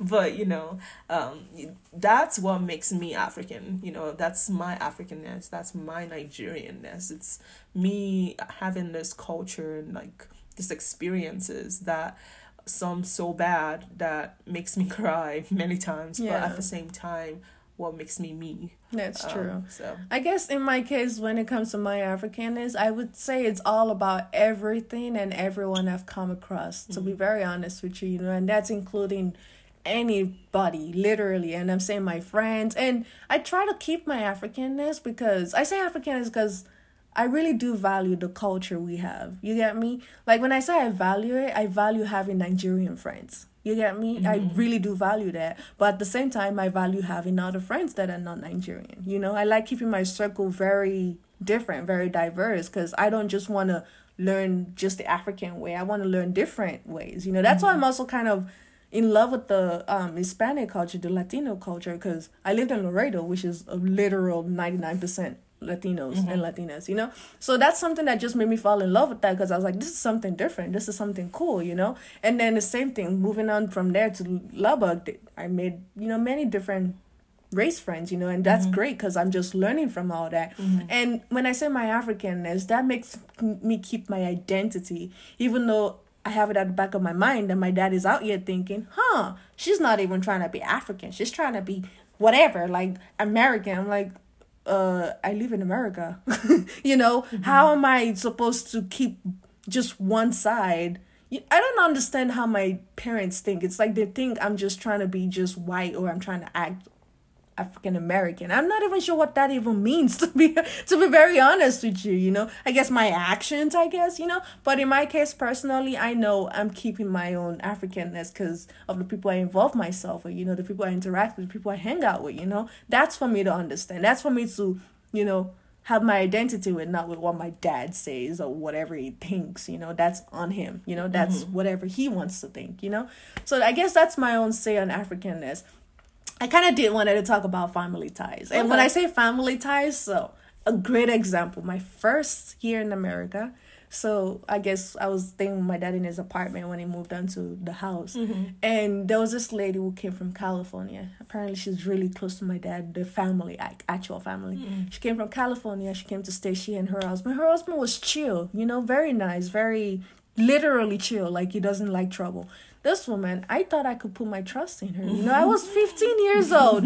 Don't look, I wasn't bored in boarding school, so I did not know mm. that when you tell somebody that's your, you know, your parents' relate, rel- relative, they're gonna, you mm. know, tell them, you know. Mm-hmm. I would see that as olofofo, like that's not something you were supposed to tell my dad. Mm-hmm. But I guess she did because I was out here telling her all these things, and I was even crying, telling her mm-hmm. I was You wanted 15 year old. Exactly, I wanted to, and I felt like she was my mom, not my mm-hmm. mom, but like you get me, like I could A talk figure. to her. Exactly, I could talk to her. I told her all those things, poured my heart out to this lady. And then when me and my dad moved to the new house, I went through hell because my dad heard everything from this lady and it was like, so I treat you this way, blah blah blah. And it was just really like, wow, I can't even tell you anything, you know? Like up to this very day, I'm not even sure I remember this lady's name, but I don't want to even have anything to do with this lady because I confided in you. You get me? I don't know how to explain. I'm pretty sure you understand what me. you're saying. You get me? Like it's like I told you this things and you went ahead to tell my dad. Like you went ahead to tell the person and then this person makes me now my dad thinks I'm some type of enemy or something. no, they're really, for some reason they do think what their enemies. I know. I'm like, I I'm just a human being that has feelings and my heart is hurting. I just wanted to talk, you know? And that's not even my first encounter with like African people, like family. And mm-hmm. when I say family ties, like okay. Another example was one day I went to spend maybe, I don't know, a month holiday at my uncle's house in Houston. Mm-hmm. And I took my makeup box. I don't know why makeup wearing makeup is a problem for a 16 year old, but I guess it is. So I got my makeup box. I was putting on my makeup. My auntie and the grandma in the house were like, "Oh my god, you're wearing makeup, blah blah blah. This is bad." And their daughter had a makeup box, a whole makeup box with everything. I did not even have most of. You get me? so I was putting my makeup up, but hon, and the next thing, the next day, they called my dad, blah, blah, blah. And then my dad blew it out of proportion. He's like, You're trying to influence their kids. They're, you are trying to make them bad kids. Like, uh, it's just makeup. It's like, yeah, you're painting your face. Is that supposed to be a good thing a responsible child is supposed to do? it's like, it's funny enough he's saying that because he was dating a girlfriend that had a daughter that was like nine year old at the time doing cheerleading, and her face is always painted, according to them, painted. Mm-hmm. you know, I'm just like, so me that I'm a 16 year old, I'm, it's a taboo that I'm wearing makeup, and somehow I'm trying to make my cousins bad by wearing makeup. Like, and that's that also kind of makes me even go back into the fact that my dad genuinely thinks my friends that are African are responsible people, especially my sister. Like, I don't know if you've met Monica, like my sister's friend. She's she's, normal. She's like wild. yeah, exactly. Everyone has wild friends. You know, mm-hmm. I have wild, wild friends, and Monica is wild. I love her, you know. Mm-hmm. But my dad is out here thinking she's an angel. of course, she's great. Like the girl is very smart. Like I actually even admire her so much. She's very smart, but she does whatever the hell she wants to do, like going to parties. Because I go to parties too. Who doesn't? You get me? So it's like. Yeah, my dad's like, yeah, that Monica girl, she's very smart. She's an angel, blah, blah, blah. She's like, Michael, you see Monica, she's younger than you. she's doing great. And you, you, you are doing bad in school. It's like, why are you comparing us? You know, why is that a thing? You get me? It's mm-hmm. like, why can't I just be me? Why can't I just learn what to do by myself and then grow from that? You get me? Mm-hmm. It's just very, very frustrating. And I've had many situations where it's like families not who you want to actually like when I say families, I'm talking like the older ones, you know, like the uncles, aunts. You don't want to confide in them when it comes to like personal things. Like if you're struggling with anything, don't bother even telling them because Yeah. I They're for- telling for, me, parents. I've never because I've always been like quiet and like I I don't go to others for Yeah, yeah. um, soothing. So I've never had that experience. Um, I'm sure they've been. I mean, they've been. I told you like my uncles and aunties will call me all the time, giving me advice. Yeah, unsolicited and. Yeah, and they want me to open up, but I never did. so uh, they probably had a lot of trouble with that. You know, going back to my parents, like she didn't say anything. yeah, Yeah. So like even like my uncle, um, he would say like they come to my house because he lives like ten minutes away from us. Uh huh. And my dad, my dad, and I'll go, and you know, it's so weird. I'll go over to his house, and he and his wife will be like, "So tell us what's going on." And like, eh, I'm not So you, this trap. you want to you want me to tell you everything? I, you I'm outsmarted. I'm able. Eh, no, I'm like, no, everything is good though. Eh, my parents, they're good people. Ah! You don't understand. They're the greatest. You don't understand. I'm I'm cool, and, and I wasn't lying. Like I, I was cool. Like I had nothing to say. Yeah. I mean, I knew what they wanted me to say, but I was like, I'm good. I have no. And if I said anything, I meant it. If I said anything, I'm like, it's okay for you to tell him. Yeah. That's why I said it. That's- yeah. wow. I I'll say like, and they knew, and they gave up. but you know, and it's so weird because like our family is not very close with our other extended family. That's true. um because given like the situation with my dad and his family and Mm-hmm. it's a long story. So like we're basically enemies with like everybody. I'm not even gonna lie. Yeah like with our own members of our own family. Because you know we come from like the whole about like king and queen thing oh yeah, and, the like, whole fighting for the yeah crown. and it's just so like tr- toxic and terrible and like my parents recognized that it was bad for them so that's why they they just like y'all Let do go. whatever yeah like and that's why we left the african church and all of that and so we're not very like close bonded with like our family members um but i I appreciate that. I mean, I don't know my cousins, but like, I'm like, I know they exist. Yeah. But like, I'm not close with them, and I'm fine with that because I just think it's another load of just uh, responsibility of who to you know take care of this and like give money to. yeah, it's just something something that will be added to my plate later Yeah. on, and I'm happy I'm not. I don't have. you don't that. have to deal with I don't that. have to deal with that, but you know, because I just have enough to deal with with my parents, and it's just- Exactly. I don't want to be like included with that and involve myself with that. And even like all of the aunties and uncles that we do know now, they know me. Like they're just like, okay, Lade is just you know, because like I'll go to parties, like I don't dance, I just sit there Sit and I stare at people. I know, and, like, I my noticed. Uncle, uncle always trying to come make me dance, Aw. and you know he'll sit next to me and like dance, make fun of me. But like they all know me.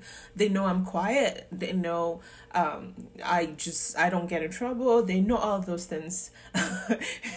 so I think like another thing that's been happening because they know me so well. They've been trying to make their their sons like get married to me. Oh my Yeah, god. You know, because we're not really related. yeah. But that's another story. But you know, like they know me, and that's the point. So I've never really had like experience of telling them anything, and then they're going ahead and tell my parents. yeah. Like, Know, and because like you know, my parents are always feuding with other family members, Yeah. but they don't want to make it like because they still want to save face. yeah. So like even like when we meet at parties and all of those things, they will still act like they like each other. And like yeah, because you know they they're still family, and you know, and they'll act like I, I, like each other. And then someday the uncle will be like, "Oh, Lade, you should come over with your brothers and come hang out with your cousins." And I'm like, "Okay." And then I'll be like, "Okay, Dad, we're going to go hang out." Like, Nope. Who tell you like I go and hang out with those people? And then like when we, and then when we meet again, Uncle asked me, "Why didn't you come?" It's like, what am I supposed to say to this? Yeah. Like they put us in the middle of their fight. that's true. Yeah, and like like the younger my younger brothers, they don't understand it. So they're like, okay, well, Uncle said we could come over, because the, the, the excuse would be, well, your uncle didn't say you can come over, so you can't go over. That's what they'll be telling those younger ones. And then when Wow. Uncle actually say you can come over, my, the younger ones will be like, okay, well, we're going over because Uncle said we could come over. We have permission. And my dad was like, no, you can't go. So, Wow. so they'll come to me and say, why can't we go? They don't even they don't understand. know. And I'm like, it's at, at some point I just had to tell them the truth. I'm like, yo, your dad and your mom are fighting with everybody. so we can't go anywhere, okay? Just stay in your own house. Stay in your lane. Cause I, it was so it's confusing. I think it's all power struggle. It's, to it be is. honest. It is. And like, you know, my parents are like, your the your uncles and aunties, like the real ones, Mhm. they're they're scared of your not scared, but like they're jealous of your dad Oh and this wow. and then all of those uncles and aunts that you see when they came from Nigeria, they came and stayed in our house. We raised them, we gave them everything I want. And then you know your dad, he lost too much. He's always trying to help everybody. He's always trying to because by him helping means basically means controlling. Yeah. And, you know, these old people, they don't want people controlling them and you know, they think they know it all, so they'll disrespect him and they'll they'll leave him wow. and then he gets mad. And I'm like, you know, that's just how people are. like That's true. and it took him a long time for, for them to understand that, you know what, we're just gonna have to be by ourselves yeah. because you know your dad he's always trying to help people and it really is and like at the end of the day they know it too and that's why they still give him the respect that they give him because he's highly respected by everybody My dad? no my dad Okay, I was like, I don't know what? about your dad, but like he's highly respected. Like you know, like even though they're not like close close friends, but they respect him because they know okay. At the end of the day, Mr. Awa is still a good man, but we don't want to be controlled by him. So that's why they left. I mean, I, Yeah. I don't think he's recognized the fact that he controls them. I mean, it's he had to take yeah, cause to him it's just trying to help. Mm. Oh man, man, one of our uncle that's older than my dad. Mhm. Oh, he came over like six years ago. No, is it eight years now? Anyway, he came over because his his family won the visa, so we we were still at our old house then. And then um, my dad was trying to teach him how to drive, Yeah. and you know he was because my dad. Eh, oh, man, he's he's sharp tongue. Hey, he's sharp tongue.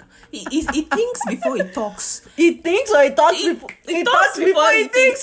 It's the other way around. He talks before he thinks. He would just say things and eh, and then you feel bad, but he never say sorry. But anyway, Wow. he was trying to teach teach his brother how to drive. oh, And um, this man, this he's an old man too. I mean, he's older than my dad. Wow. And he was like, ah, ah, how can you be so dumb that you can't do it? oh. Ah, daddy. How can you say that to a grown man? Something like that. He said something along those lines, Sha. And that man got mad. And it was it was terrible. And you know, he stayed on you know, he was like, I can't stay here anymore. Yeah. Like, find me somewhere else to go and stay. So my dad found him like another friend. Oh. Miss Oliade, that he stayed at his house. And like when his family came, his family stayed with us. But the thing is like he loves, like he really loves people and he loves to help people. Your dad. But like he's so toxic when he does it doesn't go his way. Not only that, I feel like it's because he likes to control. Like he likes Yeah, having a It- hard it, grip. does it does he likes to control he likes to like know that everything's gonna go well. Even in the most simplest stuff, it doesn't like st- um, spontaneous stuff happen. He doesn't like um, things to just come up out of nowhere. Wow. Uh, it, it just makes him lose control, and it's like, okay, we have to gain control. How back. are my dad and your dad friends? Oh, they clash though. I know. I They still don't understand how they're friends. They clash, and I think they just recognize that, and they give each other space and come together. Again. Yeah, and I then they clash. yeah. And then Yeah, I hear the conversations all the time. it's a like- whole it's like, cycle. "Ah, yo, it's not listening. I'm not talking to you, my dad. It's just like, and then like, I don't see. I told you last time. You didn't listen. See what happened." happened. like, like, my dad always advised your your dad on his dating life. Ah! It's this and that. It's like, yeah, you need to leave that girl, and then ah! and then your dad doesn't leave, and something happens, he fights, and comes back. You know, you told I me. told you. Yeah, I told you, but then he still stays. Like, oh. oh my goodness. And my mom is like, I, I don't know. I can't help on this, yeah. bro. And like my dad will always tell your dad, leave those kids, let them make their own mistake. And I'm their like, own decision. yeah, let them make their own decision. You're too hard on them. Like Jummy will be fine. Leave Michael. Like It's funny how he's saying that. I, I know it's has- ironic. It's ironic. He's, but, uh, he has you. Because I'm in my room. I'm like, booze, whatever. but like he's like, leave them. It's like, don't make them do CBP. Just leave the kids. Like, why do you want everybody to do CBP? it's like, because like my parents have been trying to talk your dad away from making Michael do CBP. Because Yeah. your dad has been talking about it for so long. Yeah. And there's this program mm-hmm. that Michael is going to go into. Yeah. And my dad is like. Why do you want him to do that? Just because you do it and because that's the only thing you know does not mean that's the only thing Michael has to do. I know, But right? your dad gets mad. and my dad is like, okay, hello. I guess Michael Do is doing what CBP. and then my mom is like, don't tell for, uh, Jumoke that I said uh, your dad should not let her do CBP because I don't want you to tell you, I don't want her dad to be telling her that we're the one holding her future back. oh." It's like, I don't know.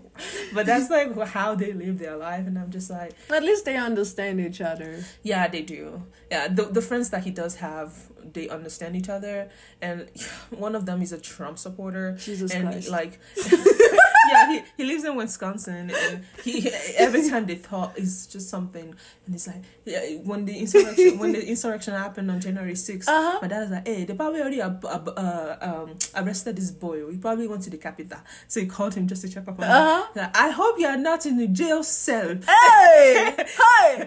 so I was like, oh, I didn't go. So like, okay, Oh, okay, okay. that's good for you.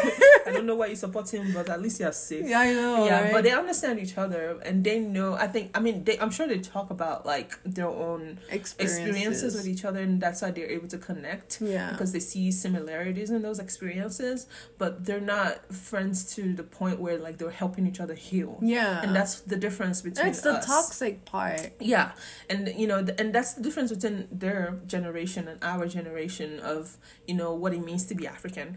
To where like we recognize we have family ties that we have to keep and maintain, Exactly. but we also, we also have ourselves to keep and maintain because if we're not maintained in our mental state and also even in our physical state, we cannot maintain that family Exactly. that you want because we see this big grand family life that you want us to live together as one Yeah. harmony utopia blah blah blah blah but everybody's messed up in the head because Everyone is trying to kill each other or something. it's like have you ever been to an african party? It's terrible. It's toxic. I mean there's fun but it's like behind the fun if you really behind the look, scenes. if you really look it's like man, there is actually people fighting Everybody's with their up. eyes. everybody's messed up. everybody's freaking messed up. And like that's what I see when I see all of them dancing. Uh, because I know so much. Because I just hear stuff. I'm like, that is that woman doesn't like that woman's. But they're still dancing. They're still dancing together. They're laughing in each other's faces, and I'm like, that's so deadly. That's Like, not what I want. I hate that. Like I, if I'm not happy with you, I have to tell you. Not even that. If I can't even stand the energy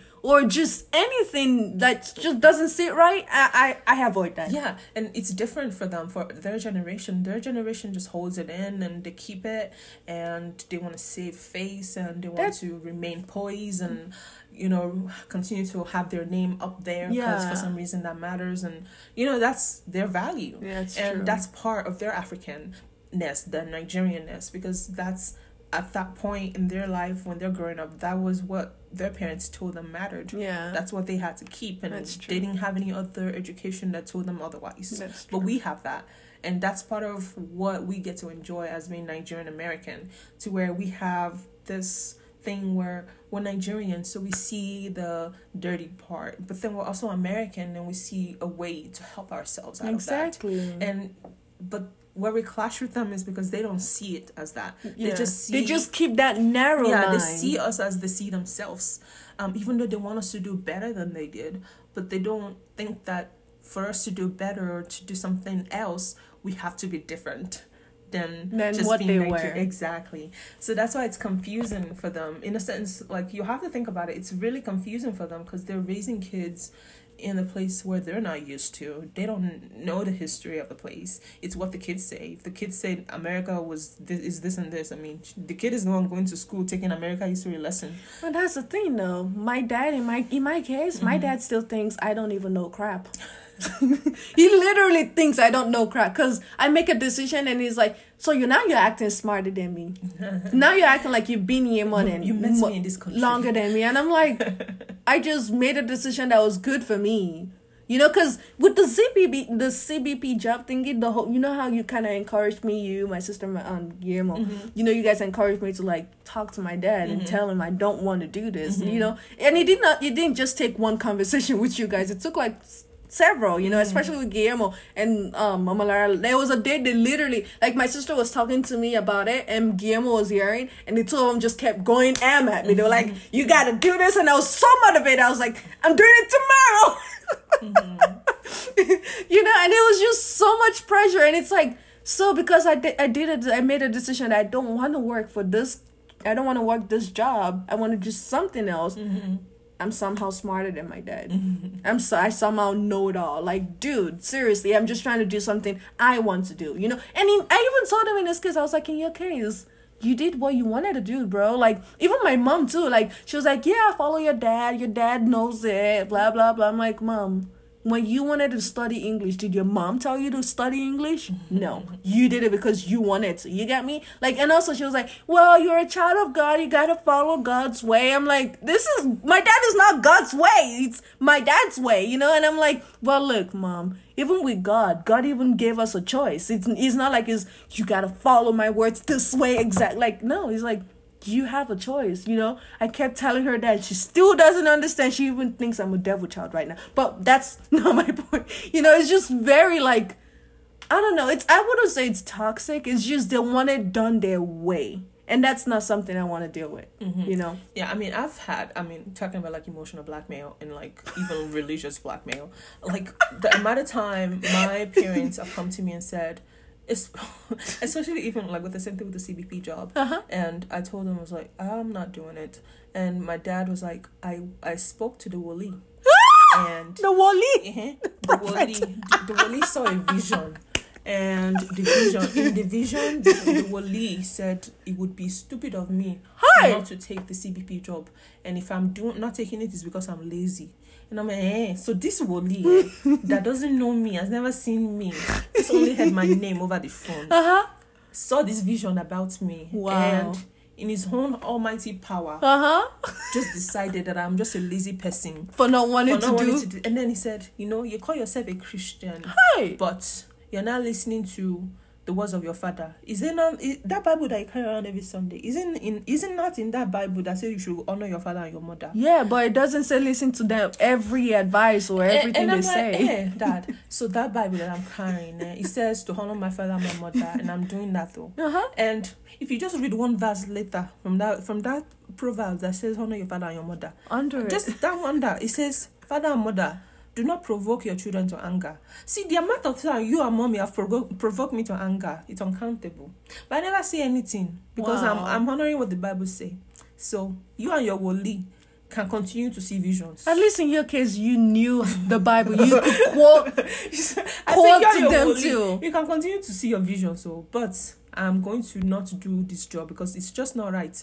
And i just don't feel like god is calling me to do it. Oh that's why i said i said i didn't think god was calling me to do it at Yeah. that time it's like you god is not god is talking to you abby you ah okay let me tell you what my woli said and then like two days later your, your dad called me i was at work dad was like hey Omolade you have to listen to your dad Uh-huh. this work is the best job you can have Hey. i'm like uncle just because she's the best for you does not mean it's the best for me Exactly. I literally had eh. to dig that into my dad's brain. Like just because it's great for you doesn't mean it's great for every other person around Yeah, you. and I told him that I said, Uncle, see, CBP will always be hiring.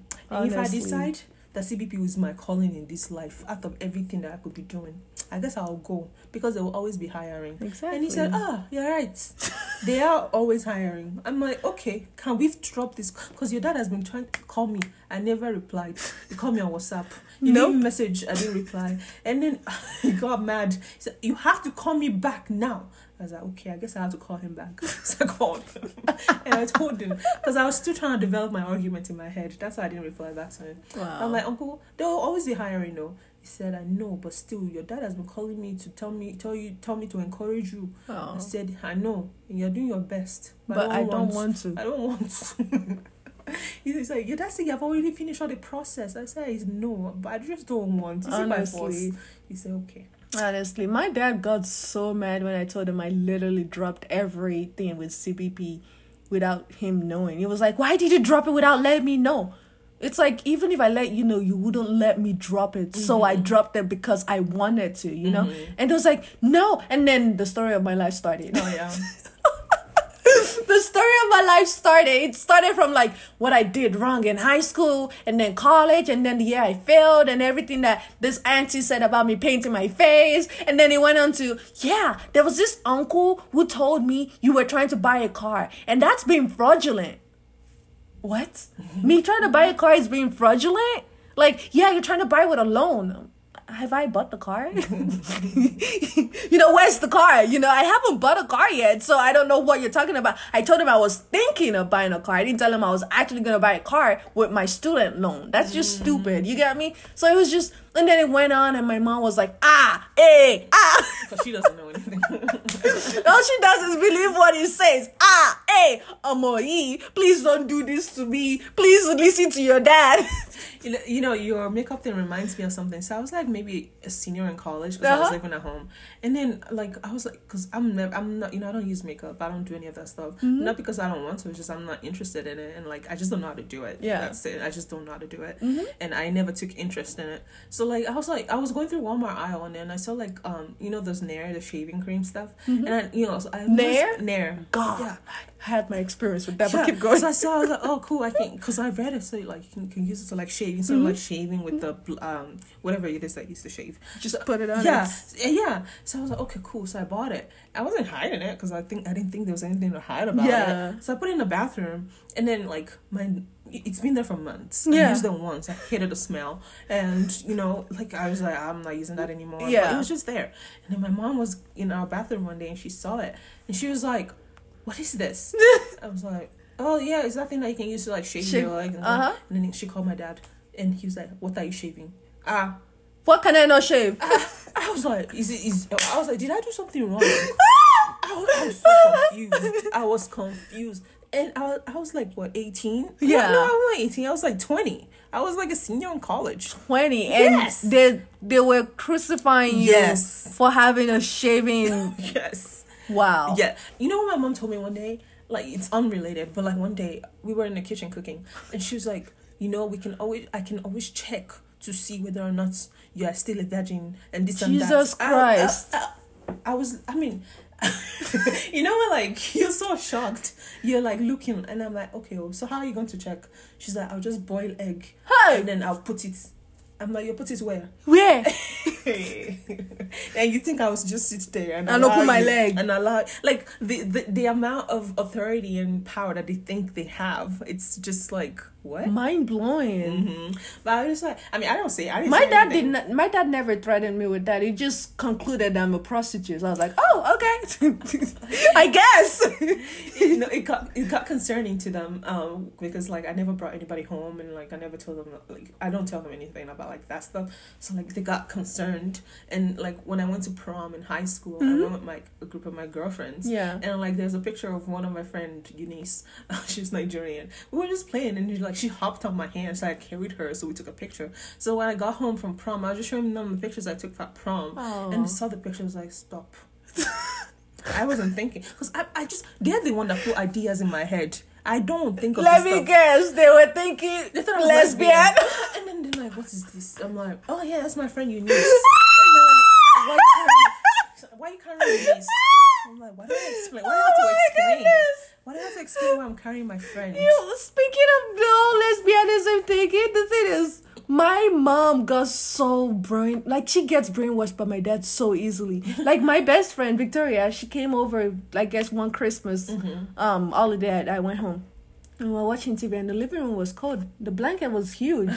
We put I put the blanket over me and her, mm-hmm. and somehow my dad came back and we were lesbians. somehow that became us being lesbians, and I was like, wow, how how convenient for you to say. And then next thing, my mom is calling me. You cannot be acting like a lesbian. I'm like, mommy, I went to a school of all girls. If I wanted to be lesbian, I would have been a lesbian in the school. You get me? Like, I don't understand this. You know mm-hmm. Of all people, my mom. That that was one thing that hurt me the most. The fact that my mom was telling me, "Oh, Jummy, don't be, don't be, don't be a lesbian, please. That's against God's words." I'm like, who said I was a? Why?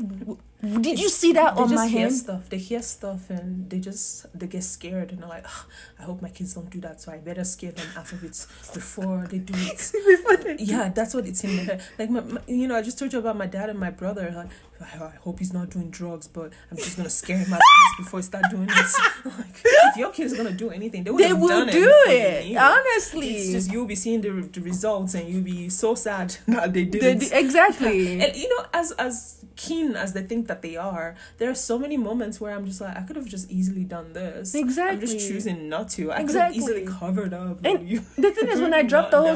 CBP job thingy, when it was a whole a whole big issue, I was like, it's not like I got pregnant or I dropped out of school or I'm Imagine what will happen. oh I got uh, arrested or something. Mm-hmm. None of that happened. I'm just dropping a job. You know, it's not the end of the world. Yeah, one of the girls that mm, she's like like a family friend that my dad always sometimes, um, like, um, uh, co- what is the word? Cado? No, no, no, no, like. When they are, why am I losing regular word? This is what I'm talking It's about. okay. Losing- I, I can hear the Korean and oh wow! Like you compare. compare. See, Okay. that's the word. It's so bad. I need to keep watching American shows. Anyway, but like the girls that my dad always compare her with, um, her name was like Daniela or something Mhm. like that. And it's like Daniela works hard. She does this. Do you and even know what she does? Eh, Now, see me, I'm seeing Daniela on my Snapchat, and Posting I'm like, her ass. Do you want me to show you what Daniela is doing on her Snapchat? Because you don't know. You She's don't probably know. smoking weed or Yes, now. something. She's having sex and I see it. Like, do you want me to be like Daniela? You really want me To be become like? Daniela. Because I will if you want me. to.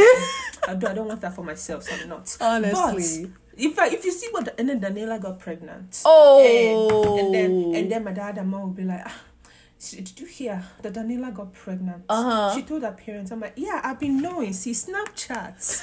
she, she Daniela doesn't care that she's pregnant. She wanted to be pregnant. That's why she's having sex. And I'm not judging her for that. Exactly. She can do that, but I don't want. But the, the fact that you think that I should be like Daniela is what I'm trying to bring out here. Because you tell me I needed to be like Daniela, I should watch and be like her, and you don't know what she's doing. Exactly. Like comparison is a thief, and it will steal your own child away because you're comparing your own child with something that. See, focus on the one that you have now. Imagine you started hanging out with Daniela and becoming very close and best friends. I would have. I'll have a baby, maybe two. I don't know.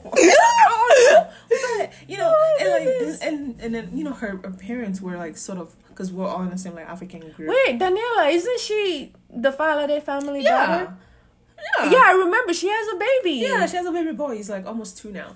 But you know, I'm like, I. I know her. yes. So it's like, don't tell me to be like somebody and You don't even know yeah. them. And then when something goes wrong, you never even apologize. Oh, well, sorry, we told you to be like Daniela. yeah. like you know, I'm like I I don't judge Daniela for whatever she does or my other cousins for whatever it is that they do. Like and you know, don't even get me started on the differences between a boy or how they treat a boy from a girl. Oh yeah. You know, that's something else. But I'm just like me.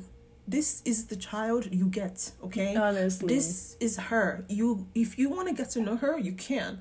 But if you don't want to, that's fine. But all of this trouble saying, ah, Lade is making me sick or Yeah. Lade is the reason why I have hypertension and this no. You're the reason you have hypertension. They don't even try to find out why you did something. Mm. No, or- don't blame me for the way that you're reacting No, to the things that I do. Okay, if I did something wrong, you need to let me know.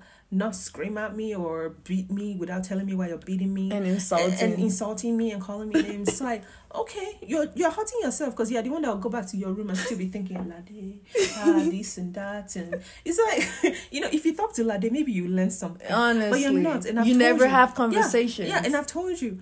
This is why I did this. You told me to shut up, so I shut up. You know, not even shut up. I get slapped before I even finish talking, so I'm not even gonna I- bother. I- I- and you know, and you know, and that's why like when they try to blame me for the their health and this and that, before I used to feel bad, like oh man, I'm Really? causing, yeah, I'm causing my parents this. But then at some point, I was like, no, it's not it's your on you. fault. Yeah, it's on you. Like you can't tell me that with everything that you do to me, if I was reacting the way that you wanted me to react, that we would still be living in this house together. Because if if I was reacting the way that you think I should be reacting, then we would we just wouldn't. Like I would be out. You would have just sent me back to Nigeria or something. Yeah. You wouldn't want me here. But it's because I am not reacting Reacting. is the reason why you still have this opportunity to still be telling me nonsense. Yeah. Okay? It's because I'm not doing anything. And that's why you need to get to know your child.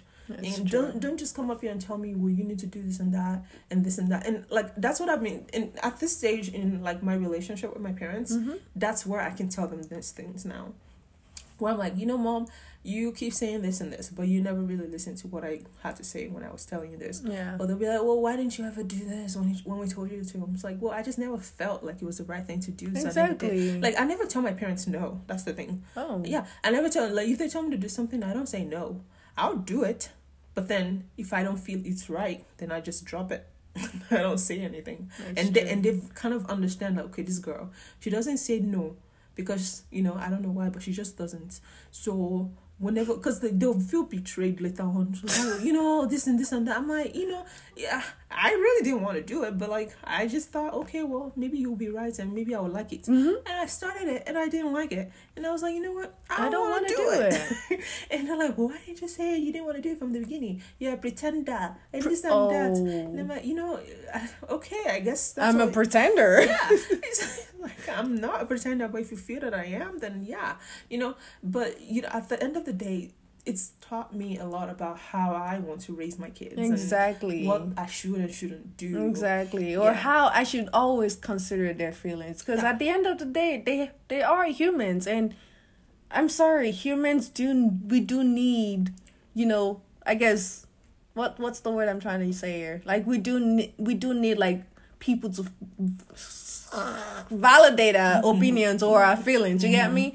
Well, not maybe validate, but make sure we know that yes, our parents are not out yet to make us feel like we're less than human or something. I mean, they always say, you know, we're the, nobody else loves you in this world. Oh. And all those people out there, they don't know you, they don't love you.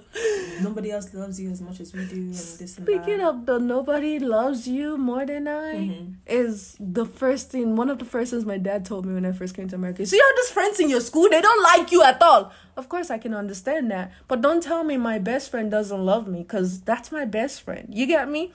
it's just nobody can ever love you like I do. Yeah, I mean, So you're I saying if I have a boyfriend or a husband, he will love me more than you do? I mean, it could be true, and I, I I'm not gonna deny that feeling because that's for them to have. I don't know, um, you know, if they say that they love me, then and they believe that nobody else in this world can love me as much as they do. I'm That's for believe them them. for to believe Yeah, though. I'm going to believe them. It's like okay, if you think that, sure, I I believe you, and I I appreciate that you believe that, and I I don't doubt that you Love think me. that. Yeah. Yeah, I don't. But you know, at the same time, I, I question your actions because I do. And you know, I, you know, when my parents say things and they said, I just laugh it off these days because I'm just like, okay, I, I mean, okay, okay, you know, and they know too. They know, okay, she's not gonna do it, or like she's not gonna listen. Yeah. But they know I'm not saying anything. You know, my brothers would say something, and like everybody knows that like they won't say anything. She would just say yes, or and listen. or she would just be like, okay, laugh. If I don't want to say yes, I'll just laugh and just like walk away.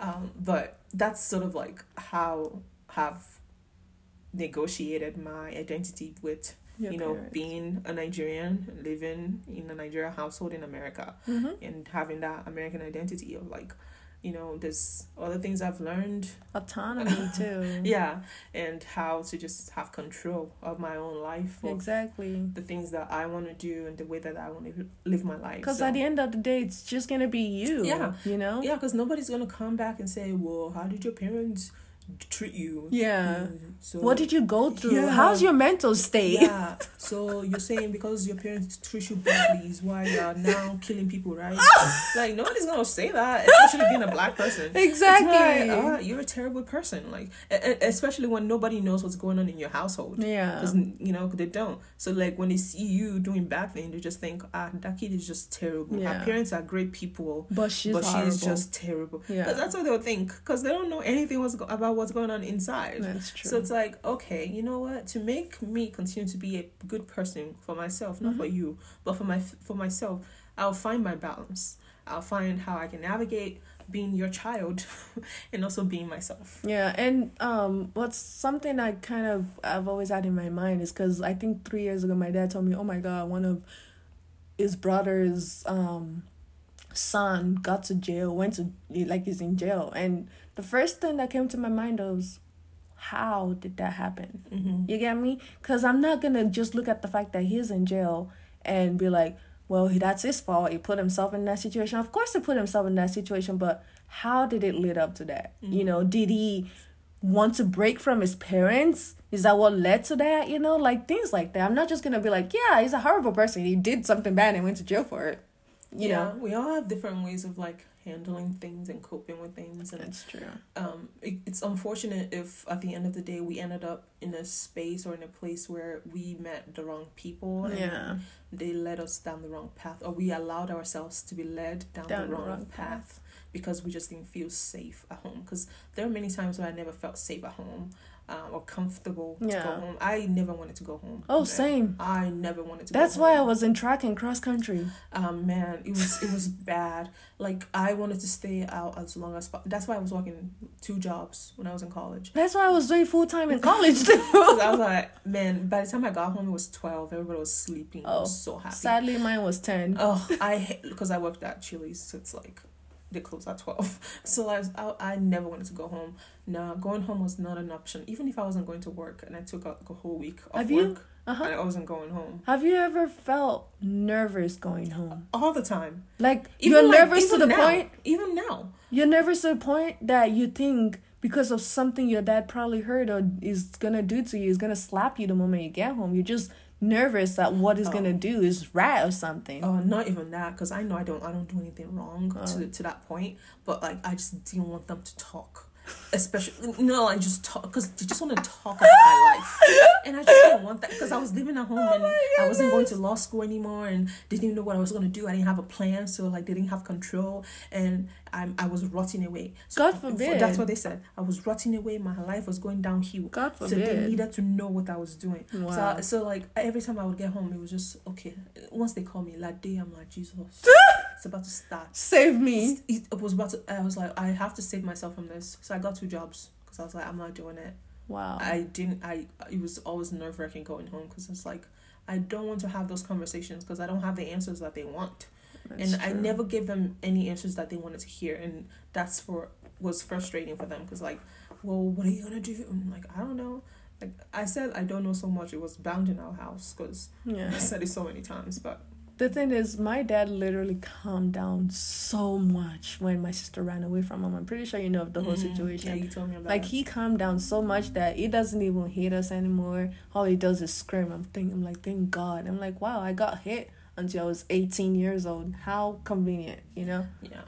It was Um, just wait, no, actually until 20, not 18. So that was very fun. My honestly, I would say the first 20 years, the first 10 years of my life was the most peaceful, happy years of my life. You know why I say so? Cuz I was with my mom. Mhm. You know, she like she's a very quiet person and very gentle. And the thing is, you could easily not brainwash her, but I don't know, convince her or something. That's that's the I think that's the weakness she has with my dad. But it's just very I don't know. I think those years were mo- my most peaceful years ever in my lifetime. You know, kind of do reminisce on those years because literally just stand by my mom and she'd be singing for us and fucking lullaby songs that she, you know, she taught Yeah. kids. I think my most peaceful years was like the past two years. I'm not kidding. I I have a feeling that's very true. Like from one to six, it was I was a child. I was oh. with my grandmother. I mean, it was cool, but like You couldn't understand what's I going don't know on. what's going on. I mean, my mom will come like pay me to talk. Honestly, if someone pays you to talk, I would think it would be like the newscaster or sportscaster. Uh, that's too heavy. I don't like like heavy conversations. I mean, I like like conversations that are personal, That's but true. like I don't want to report the news because at some point I have to report things that are happening in the world and people dying. and God. wars and oh you started recording I know. oh yeah but yeah somebody should stop paying me sign me a, a, a podcast deal or something Honestly. but i don't know i just love talking i don't know if it's not even uh, if it's like a cohesive um set of talk but i talk too much but anyway sorry guys this is really long Well, almost done. This is more like the conclusion part. Yeah, yeah. I mean, I I think at the end of the at the end of it all, what I believe I am as a Nigerian, as an American, as an African child in my African parents' home, it's just I think I was just able to get through it at the end of the day by the grace of God, because there's no other way that Yeah. I was able to I feel and that. I'm still in it. And I just also would think that being understanding, regardless of whether you understand, just trying to be understanding could really help as well. And if you're the type where like you really just have to speak your mind, just find it find to do, try to do it in a way that's not disrespectful to them because once they feel that you've disrespected them or like you've belittled them or that you're trying to intentionally hurt them yeah. is when they will also get um, very defensive and we will crack down more on you than they've ever been before and give yourself space and just give yourself allow yourself to cry and allow yourself to you know mourn or just be who you are internally and just find spaces that will allow you to be yourself Exactly. yeah and those spaces for me was just you know working and um, occupying my time with things that did not bring me down or um, put me in the wrong place that would have potentially hurt me Yeah. in my future so you know finding positive ways to let your energy go into you know finding a hobby that is positive you know i've had friends that's just like cooking or sewing or knitting all of those things um, because at the end of the day you won't be under your parents shadow forever. Forever. and at the end of the day it's not about what your parent did did to you it's how you responded How you took it. exactly so you know i i am a big fan of just ownership and just owning things that happen to you um and you recognizing that nobody else can control what you said what you did And what you other feel. than and what you feel other than you so you know if you have made it a point to live a life of fulfillment then you need to do it in a way that is not hurting other people and not hurting yourself That's true. So- That's true. that's what i think I guess I guess in my own conclusion, sorry guys, the um I guess the previous one got cut off for some reason. Um, but I do want to just conclude with the fact that with you know, personally speaking with my own Africanness and just the whole cultural talk we've all had we've both had today, I would just say the most important thing would be your mental health. That's one thing I would say the most. If you feel like you're in a family member group or whatever the hell, and you're just not feeling yourself, like you are not feeling mentally stable, you know, my best advice is to stay away. I'm sorry. You know, I I I, I guess I care how you care about your family or you love them, but mm-hmm. your mental state matters more. Because if you're not sane, I, I'm sorry, you're gonna always be in there you know, at their mess mercy. So you want to do yourself a favor and just be sane. You know, be mentally stable. And if you if, if the way to do that is staying away, do it. I will literally encourage you, and even if I have to even pull you out of it, I will help you. You know, just stay away. You know, your mental state matters more. That's my own take on it. You know, I understand it's great to understand your parents, your African parents, and all of that, but sorry, I genuinely think my own, you know, my own um mental state matters more. Thank you. Bye. Bye, y'all. Let me go ahead and there you go.